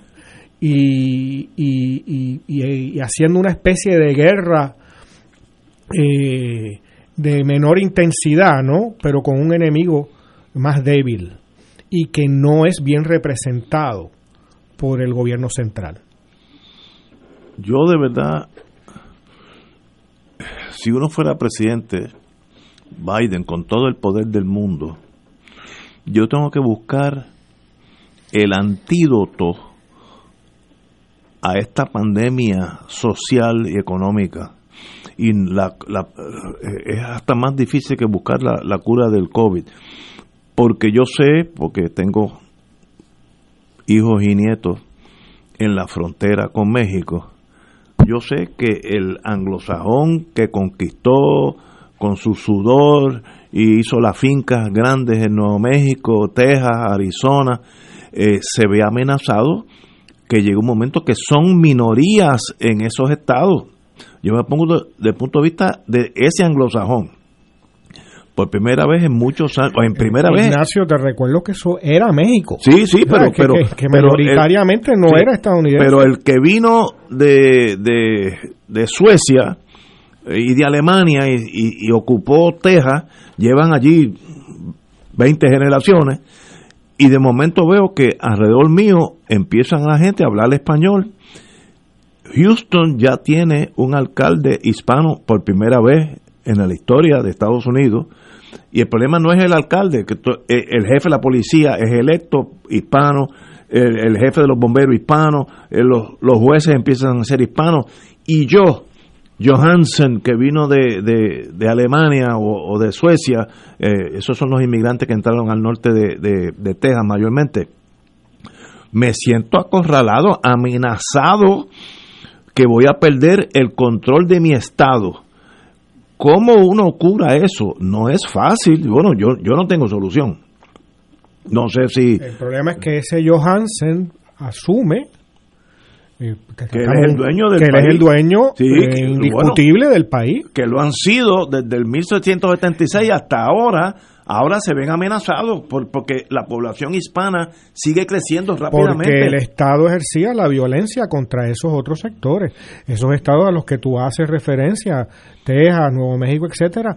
No, lo que hubo fue una limpieza étnica de los pero mexicanos. Es que estoy de acuerdo, eso es estipulado, pero yo, Johansen, allí en mi finquita, pues tendrías que, si eh, tuvieras educación, ah, bueno, no, empezar a ver que el, otro lado, el que está en mexicano, es un ser humano. Estoy, de acuerdo. Y un ciudadano de la, misma nación. Yo tuve... Oye, por cierto, Ignacio. Diga.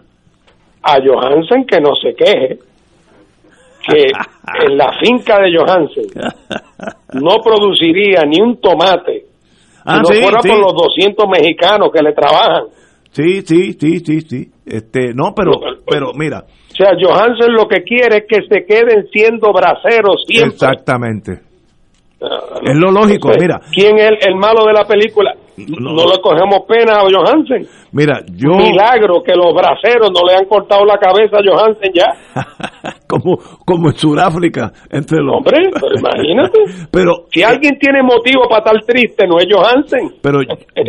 Son los braceros. Yo entiendo eso. Ahora, vamos a, otro renglón. Yo estudié parte de mi escuela superior en New Hampshire. Yo nunca, cuando digo nunca, nunca vi en dos años de mi vida a nadie hablar español. A veces oía algunos hablando francés porque bajan de Quebec eh, hablando francés. A veces, eso eran unos extraños que hablaban unas cosas raras. Pero yo nunca vi un hispano. Tú vas a Manchester hoy en Manchester, New Hampshire, la capital, y hay una comunidad mexicana. ¿Cómo llegaron hasta New Hampshire desde la frontera con Texas? Eso, eso Pero si Johansson llegó desde, desde eh, Suecia. Llegaron en carro y en Sí, tren y en pero guagua. estoy de acuerdo con ustedes, pero estoy diciendo, a ese John Hansen que se radicó allá en el norte de, de New Hampshire, dice que, pero que es esta, esta gente no son ni protestantes, Johan- son el- católicos, el- fíjate. El Johansen tendría que pensar. Ah, bueno, espérate, espérate. Si tú, Pero es que si no. tú eh, requieres que es pierden, es que, es que el, la- el ejemplo que estás poniendo, lo que está presuponiendo es que eh, eh, el, eh, el hijo de inmigrantes suecos es la única persona que tiene en el mundo como un derecho extraordinario de que él no tiene que cambiar mientras Sí. el mundo cambia. Es que- el mundo cambió, la sociedad estadounidense ha cambiado. no estamos en desacuerdo. Yo estoy Yo tratando sé, de explicar. a pero entonces Johansen. Johansen tiene que ser Piensa, responsable. eh, como ellos dicen, this is my country, ese es mi país. Y el del otro también. Y, el, y el mexicano, digo, bueno, pero, ok, pues Si el a- mexicano nació allí en New Pero Hampshire. no, y, y ya tiene más, digo, en la frontera, ya todos esos counties son hispanos. Eso le mete miedo a ese anglosajón, le mete miedo, va a perder el poder. Ah, que se pueda solucionar, yo no sé si se puede. Estoy diciendo, describiendo el síntoma de la enfermedad. La cura yo no la tengo, pero yo, yo lo el vivo movimiento de Trump se basaba en esa gente, en los No, Johansen. exclusivamente En los Johansen. y en, lo, y en los que por efectos del colonialismo y demás, un latino, un casi un 30% que votó por Trump, ¿no? Que quieren ser más estadounidenses que los estadounidenses y por lo tanto asumen hasta los prejuicios que tienen pero como propio. los- aquí en Puerto Rico. En, no, en todos los latinos Ah. en general, Ajá. el Bueno, pero eso 30% de los latinos votó por Trump, eh, que parece Pero es, mentira. es que ahí hay unos, unos bolsillos que son los cubanos en Florida. Sí, pero ellos no son los cubanos Los- nada los más. venezolanos Los- en Florida. Los puertorriqueños. Y algunos eh, puertorriqueños. eh, hay todo un sector muy conservador, muy que, que- que ha sufrido la devastación del colonialismo, ¿no? Que, que lo que hace es menosprecia su herencia, su nacionalidad, todo. Y se ve como más norteamericano que, que cualquier otro. Bueno, nuestra comisionada residente. Bueno, ni se diga. no o la- tenemos que ir tan lejos. por supuesto. Y lo- el- para los republicanos de aquí que han desaparecido.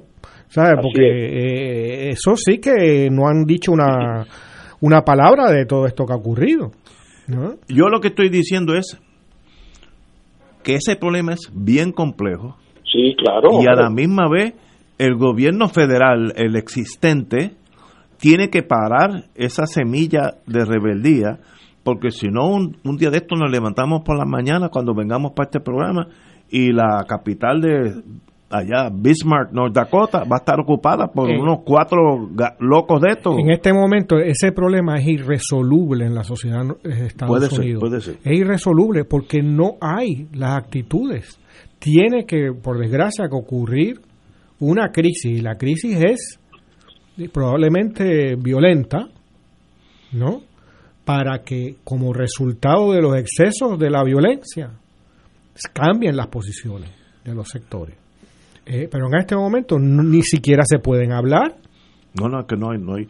Eh, yo vi la, los, este fin de semana vi mucha la televisión, la cara de fanáticos de esa gente que entró allí.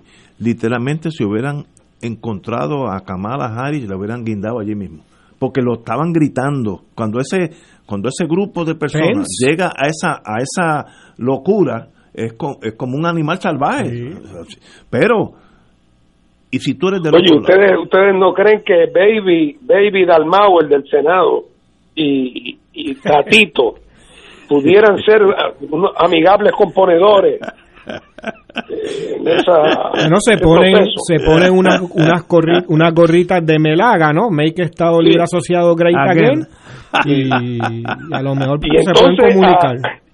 a, a Carrión, al, al que era de la Junta, que ahora está ya no tiene empleo público, pudiera dirigir el Banco de la Reserva Federal Oiga, ustedes, ustedes la que... para que las bienandanzas que trajo la Junta a Puerto Rico, él las haga extensivas a los Estados Unidos que ellos llaman continentales. Eh, yo creo que Sí, sí. eso haría de Puerto Rico Si, Si el gobernador te dijera a ti, Martín, yo sé que tú conoces este país nuestro, tú eres uno de los colonizadores y eres del establishment. ¿Qué consejo tú me das? Yo, yo presidente Biden y tú, un de los hacendados que llegaron, los Johansen, eso que yo mencioné. ¿Qué consejo para desarticular esta bomba de tiempo? Pues mira, lo primero que tiene que pasar es que tú tienes que identificar unos sectores a quien, a quien tú le vas a bajar la ansiedad. ¿Ok? Y eso quiere decir que tú vas a decirle, mire, uno de los grandes problemas del fracaso y de la crisis de Estados Unidos es que el gran sueño americano, particularmente para los Johansen de este mundo, aunque también para los afroamericanos, perdió su fuelle en la década, después de la década del 80.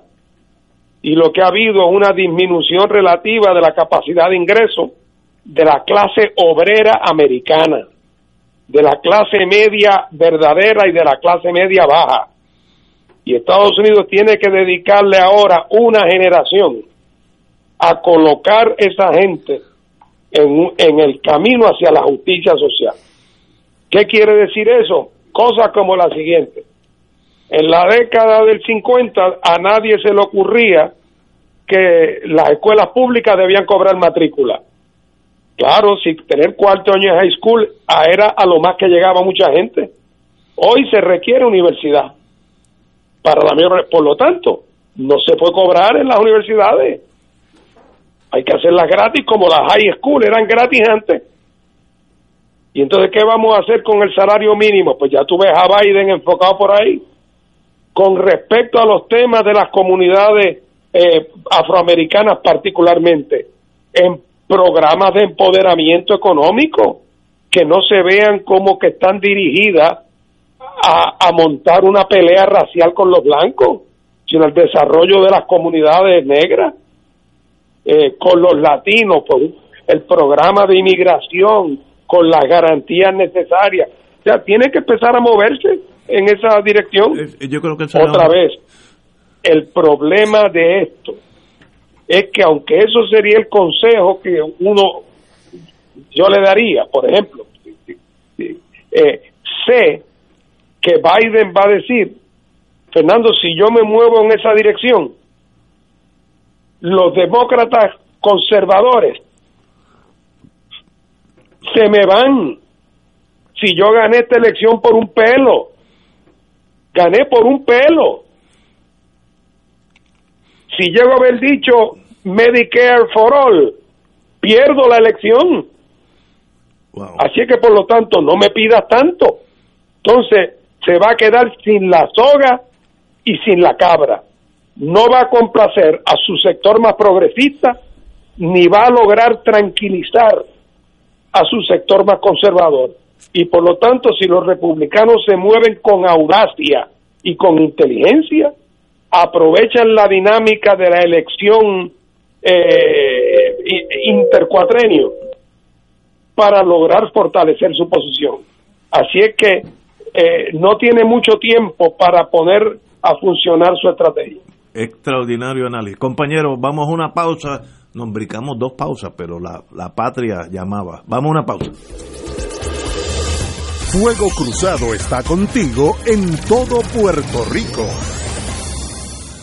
Soy Brenda Padilla, directora de la Asociación Puertorriqueña de Diabetes. Si te falta sensación en los pies, pudieras tener daños en sus nervios. Lávalos bien y evita cortaduras o pinchazos para prevenir complicaciones. Recibiendo un tratamiento multidisciplinario, pudieras evitar una amputación. Soy Melissa Maldonado de la Alianza Life Generation. Hay productos, servicios y tecnologías para el cuidado del pie diabético. A tiempo, cuidando tus pies, previenes amputaciones. Oriéntate en nuestra página de Facebook Diabetes PR. Radio Paz te ofrece el mejor motivo para levantarte temprano y disfrutar el comienzo de un nuevo día de lunes a viernes con Enrique Liboy y Radio Paz en la mañana. La dosis perfecta de noticias, deportes y éxitos musicales de todos los tiempos, humor y curiosidades, calendario de actividades y tus peticiones musicales por el 787 300 4982 Conéctate con el 810 AM de lunes a viernes con Enrique Liboy y Radio Paz en la mañana. En Oro 92.5 FM, Radio Paz 810 y el Canal 13 estamos trabajando a tono con la emergencia que en estos momentos está viviendo Puerto Rico. Estamos ofreciendo nuestros servicios al máximo con el personal disponible según nos permitan las circunstancias. Si tiene un mensaje para ofrecer a sus asociados, clientes o personal, solo tiene que llamar al 787 349 7949 787-552-0825 y nuestros empleados le comunicarán al personal de ventas para atender su necesidad. A nuestros clientes estén en comunicación con su ejecutivo o ejecutiva de ventas que continúan ofreciendo sus servicios como de costumbre. Recuerden los teléfonos 787-349-7949 y 787-552-0825. El Consejo de Acción Social Arquidiocesano, CASA, presenta su programa radial Casa de Todos, difundiendo el mensaje de la doctrina social de la Iglesia cada martes de 2 a 3 de la tarde por Radio Paz 810 AM. Conoce este instrumento que utiliza los valores y principios del Evangelio para analizar nuestra actualidad social, velando por la dignidad del ser humano. Casa de Todos, martes de 2 a 3 de la tarde por Radio Paz 810 AM. 2.6 millones de autos en Puerto Rico, algunos de ellos con desperfectos.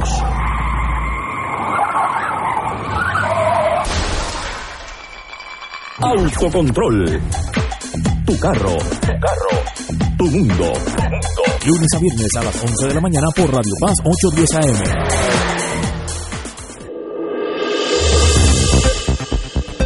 Y ahora continúa Fuego Cruzado.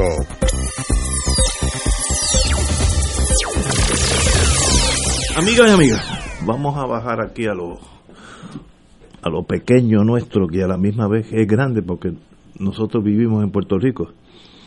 En espera de permisos para iniciar sus negocios. Eh, hay un artículo bajo negocios Nuevo Día del sábado. Eh, el cuento de nunca acabar.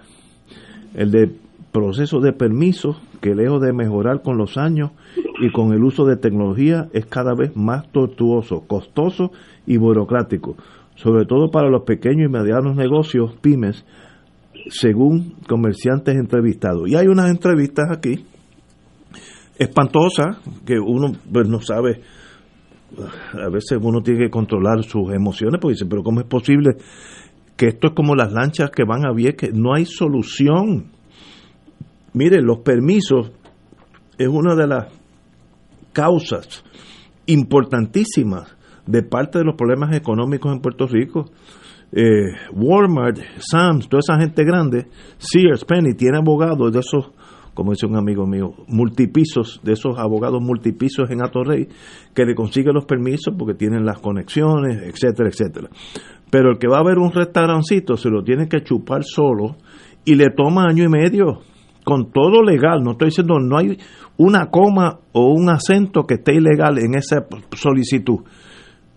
Pero no hay nadie en este país que pueda acelerar eso. Yo daba aquí el consejo de lo que yo viví en Texas.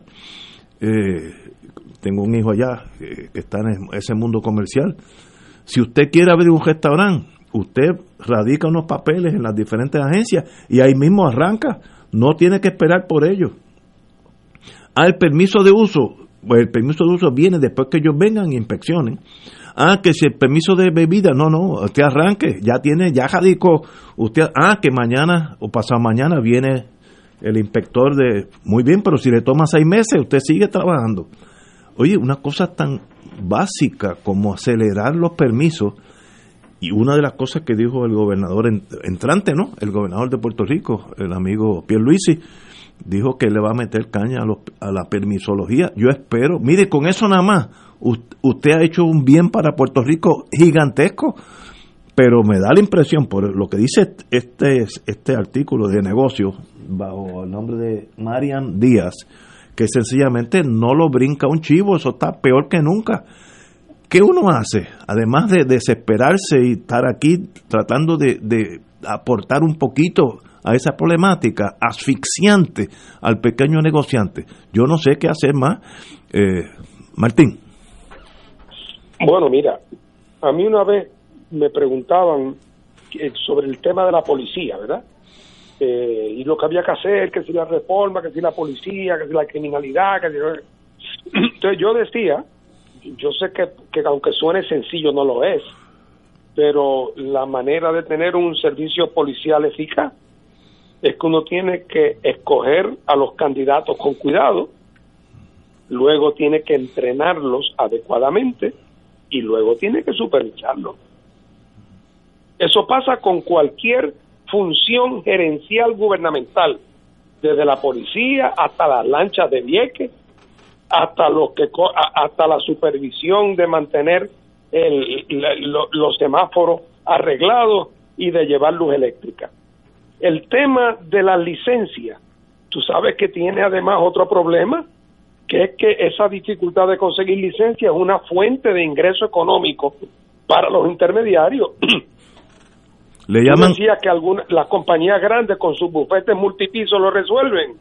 Pues por ahí hay un montón de abogados y hay un montón de negociantes y hay un montón de gestores eh, que se buscan la vida cobrando para adelantar a la gente en la fila y entonces dividen el dinero con el de la agencia que está comprado.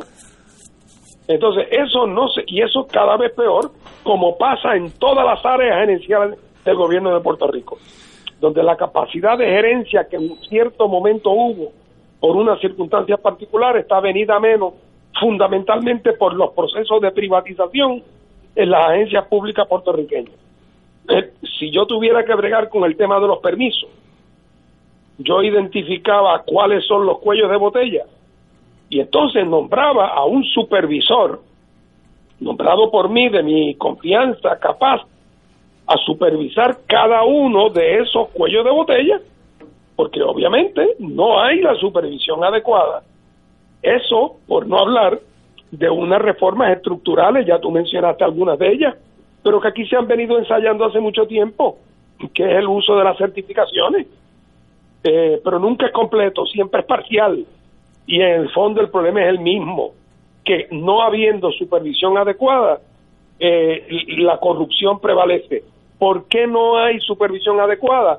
Porque la gente que se nombra a supervisar no los nombran porque son buenos supervisores, sino porque son los primos hermanos de la esposa del alcalde. Pero eso no Y es así- nepotismo. No es posible, no, claro. Bueno, o si lo es, como diría Sila, yo no lo acepto. Lalo. No, es que no hay nada que añadir. Esto lleva desde antes de Cristo, ¿no? Eh, con la misma situación, desde antes de Lela, llevamos con la misma situación. Y es eh, justamente el nepotismo y la incapacidad. ¿Cuánta gente tiene un puesto en el gobierno hoy, nuevo, que su, su clasificación para ese puesto es que es miembro del partido? Eso debe ser el 99% de los casos. Yo, yo cuando estaba en Pueblo tuve un caso que el Pueblo estaba abriendo un nuevo, una nueva tienda, ¿no? Supermercado. Y estábamos trancados con un, con un permiso. Y entonces el abogado que estaba manejando eso, que era, que en paz descanse, muy buen amigo, me introdujo una palabra a mi vocabulario. Tenemos que buscar un facilitador. La palabra lo dice todo. El facilitador facilita. No hay mucho que analizar. Y una vez que se contrató este señor, se facilitó todo. Y fíjate, eso no ha cambiado un ápice. Eso, P- Pierluisi tiene ese problema ante sí. No, Pierluisi no. Puerto Rico tiene ese problema ante sí. Eh, Pierluisi es que lo puede arreglar tal vez.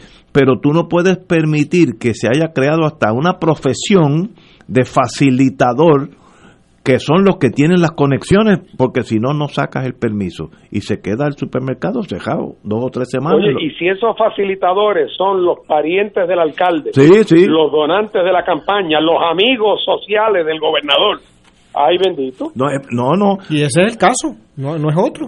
No, pero yo, mira, como yo digo, cada gobernador tiene que hacer por lo menos una cosa que sea importante. Una cosa en cuatro años no es mucho pedir. Con eso nada más, si destruye los facilitadores, Pero es que, Ignacio, eh, sería una bonanza económica en Puerto Sería Rico. imposible porque ese partido que llega al poder se llega al poder porque pone gente en puestos. No, pero, ok, pero si tú vas a ser diferente, Si vas a, ser- ah, si vas a ser diferente, tú tienes que se romper te eso. van a, a Sí, lebrestar tus seguidores Bueno. porque sacaste a, a- Sí, a Chencho, al facilitador. al primo del puesto que no iba a trabajar y que sacaba un permiso cada dos semanas. Pero o se hace eso o seguimos cuesta abajo Pues como seguimos Gardel. cuesta abajo. Como Gardel. Mientras tú manejes el presupuesto, puedes seguir cuesta abajo. Pero es que no, no es que yo yo me des- el nepotismo es lo importante para. No me acuerdo ya quién, eh, Dalmao, creo que es eh, el que lo dijo. José Luis, José Luis. Dalmao. Pues el nepo- eh, ese es el objetivo. No, pero- No pero- busques más pero- allá. Pero ustedes, ustedes que son la inteligencia de este- este país, son los primeros que tienen que decir hay que cambiar Pero eso. tú crees que Fernando Martín o yo alguna vez nos han dado un puesto en el gobierno. No, no, pero ustedes tienen, ustedes tienen el, el poderío intelectual para ayudar a cambiar Sí, esta- pero no tenemos el poderío No, no, de, de- no, hay que sacar tanque. de la sangre de- para que nos den. hay que sac- la, la Guardia Nacional cuando venga de Washington hay que usarla aquí porque eso hay que hacerlo porque si no continúa paralizado Puerto Rico paralizado ¿Quién, quién va a ser la, la, la, la- como la primera dama? La hermana de Pierluisi. Pero eso no es nepotismo. no no yo no ¿Y, mira, y yo- de yo dónde no viene la hermana de Pierluisi? De la agencia de publicidad COI del gobierno de Pero Puerto yo- Rico. yo no tengo problema con eso yo lo que quiero yo, yo soy Oye, bien perdóname, Ignacio, pero lo- no lo digan muy ligero. Yo no tengo problema con que la hermana de Pierluisi, a quien no conozco, ni yo tampoco sea su ayudante especial. Eh, porque aunque no lo fuera, siempre será su hermana. Pero, aunque lo que cobre sea un dólar al año, yo quiero que ella sea una empleada formal para que esté sujeta a las leyes de ética, a las responsabilidades de divulgación gubernamental. muy bien Eso es lo importante. estoy de acuerdo ahora Eh, porque yo- todos sabemos que eh, hay eh, esposos y esposas de parientes y parientas eh, que han tenido la bandera pirata en alto por mucho tiempo. Pero es que es- es- no no estamos eh, hablando cosas en, en conflicto, estamos hablando de la misma cosa. Mire, no puede existir el caso que yo viví, yo como abogado, que un restaurante en el viejo San Juan se muda 200 metros, el mismo nombre, la misma gente, todo lo mismo. Y se tuvo que inventar la rueda como si hubiera llegado un marciano a poner un restaurante de comida marciana en el viejo San Juan. Eran la misma Pero es gente. porque no eh, es porque no pagó lo suficiente. No, Ya. eh, eh, eh, los facilitadores. Tanto así que el permiso de si un- bebidas, el, el día que hay un sistema racional, los facilitadores no existirían. Pero, pero, bu- bueno, para eso está el gobierno con el derecho a fusilar gente. Yo ahora estoy brincando a- al extremo. Yo tuve que Sí, reunirme. pero lo que pasa es que el, el gobierno que el gobierno que llega al poder no dice cuando yo llegue voy a, a fusilar a los facilitadores. Dice cuando yo llegue voy a nombrar a mis primos facilitadores en vez de los que tenía Ignacio. Si, e- si eso pasa, está mal hecho. Mire, Pero, yo. sin embargo, la gente vota por ellos. siempre. Sí, no, pero Ese es estoy, parte estoy de problema. En el caso. O sea, o sea, ¿tú crees que el nuevo gobierno viene con un plan decidido para ponerle fin a la influencia de los parientes y dolientes? Yo, Porque si es así, vamos entonces a hacernos la pregunta, ¿quiénes van a ser los bufetes? No, pero ¿Quiénes no. van a ser los de publicidad? Yo ¿Quiénes espero- van a ser los que van a venderle los seguros a las agencias del gobierno? No. ¿Quiénes son los contratistas? Y entonces si resulta que mucho, es la misma orquesta, Pero es que, es que conclusión. estamos de acuerdo. Yo espero, yo tengo la fe en que este nuevo gobierno hubiera sido popular o pipiolo, es lo mismo. Tengo la fe de que mejoren un renglón nada más. Yo no estoy hablando que arreglen todas las carreteras, no. La permisología que funcione como debiera funcionar, una cosa en cuatro años. Porque con eso se arregla todas las cosas. Yo, yo, abogado que no cobré porque era un amigo mío, el del restaurante, me tuve que reunir con el secretario de Hacienda, Zaragoza, explicarle a él, al secretario, y esa misma tarde nos dieron el permiso. Pero si, si esa persona no tiene ese acceso, todavía estuviera esperando. La moral de la moraleja de tu historia es que tú te convertiste en un Yo- yo era facilitador. un facilitador. Que esa era la única Pero manera. Eso no es necesario, eso es contraproducente. Y lo que estoy buscando es, yo espero que este nuevo gobierno, eh, y lo dijo Pierluisi en su speech de inauguración, mejore la permisología porque eso es una tara que tenemos nosotros que no ayuda, eso es negativo, aunque sea el sistema que sea. Cuando seamos independientes, si somos independientes, pero hay que mejorar la permisología Claro. porque te va a asfixiar. Pero va en contra de la lógica de, lo- de de los las agrupaciones políticas.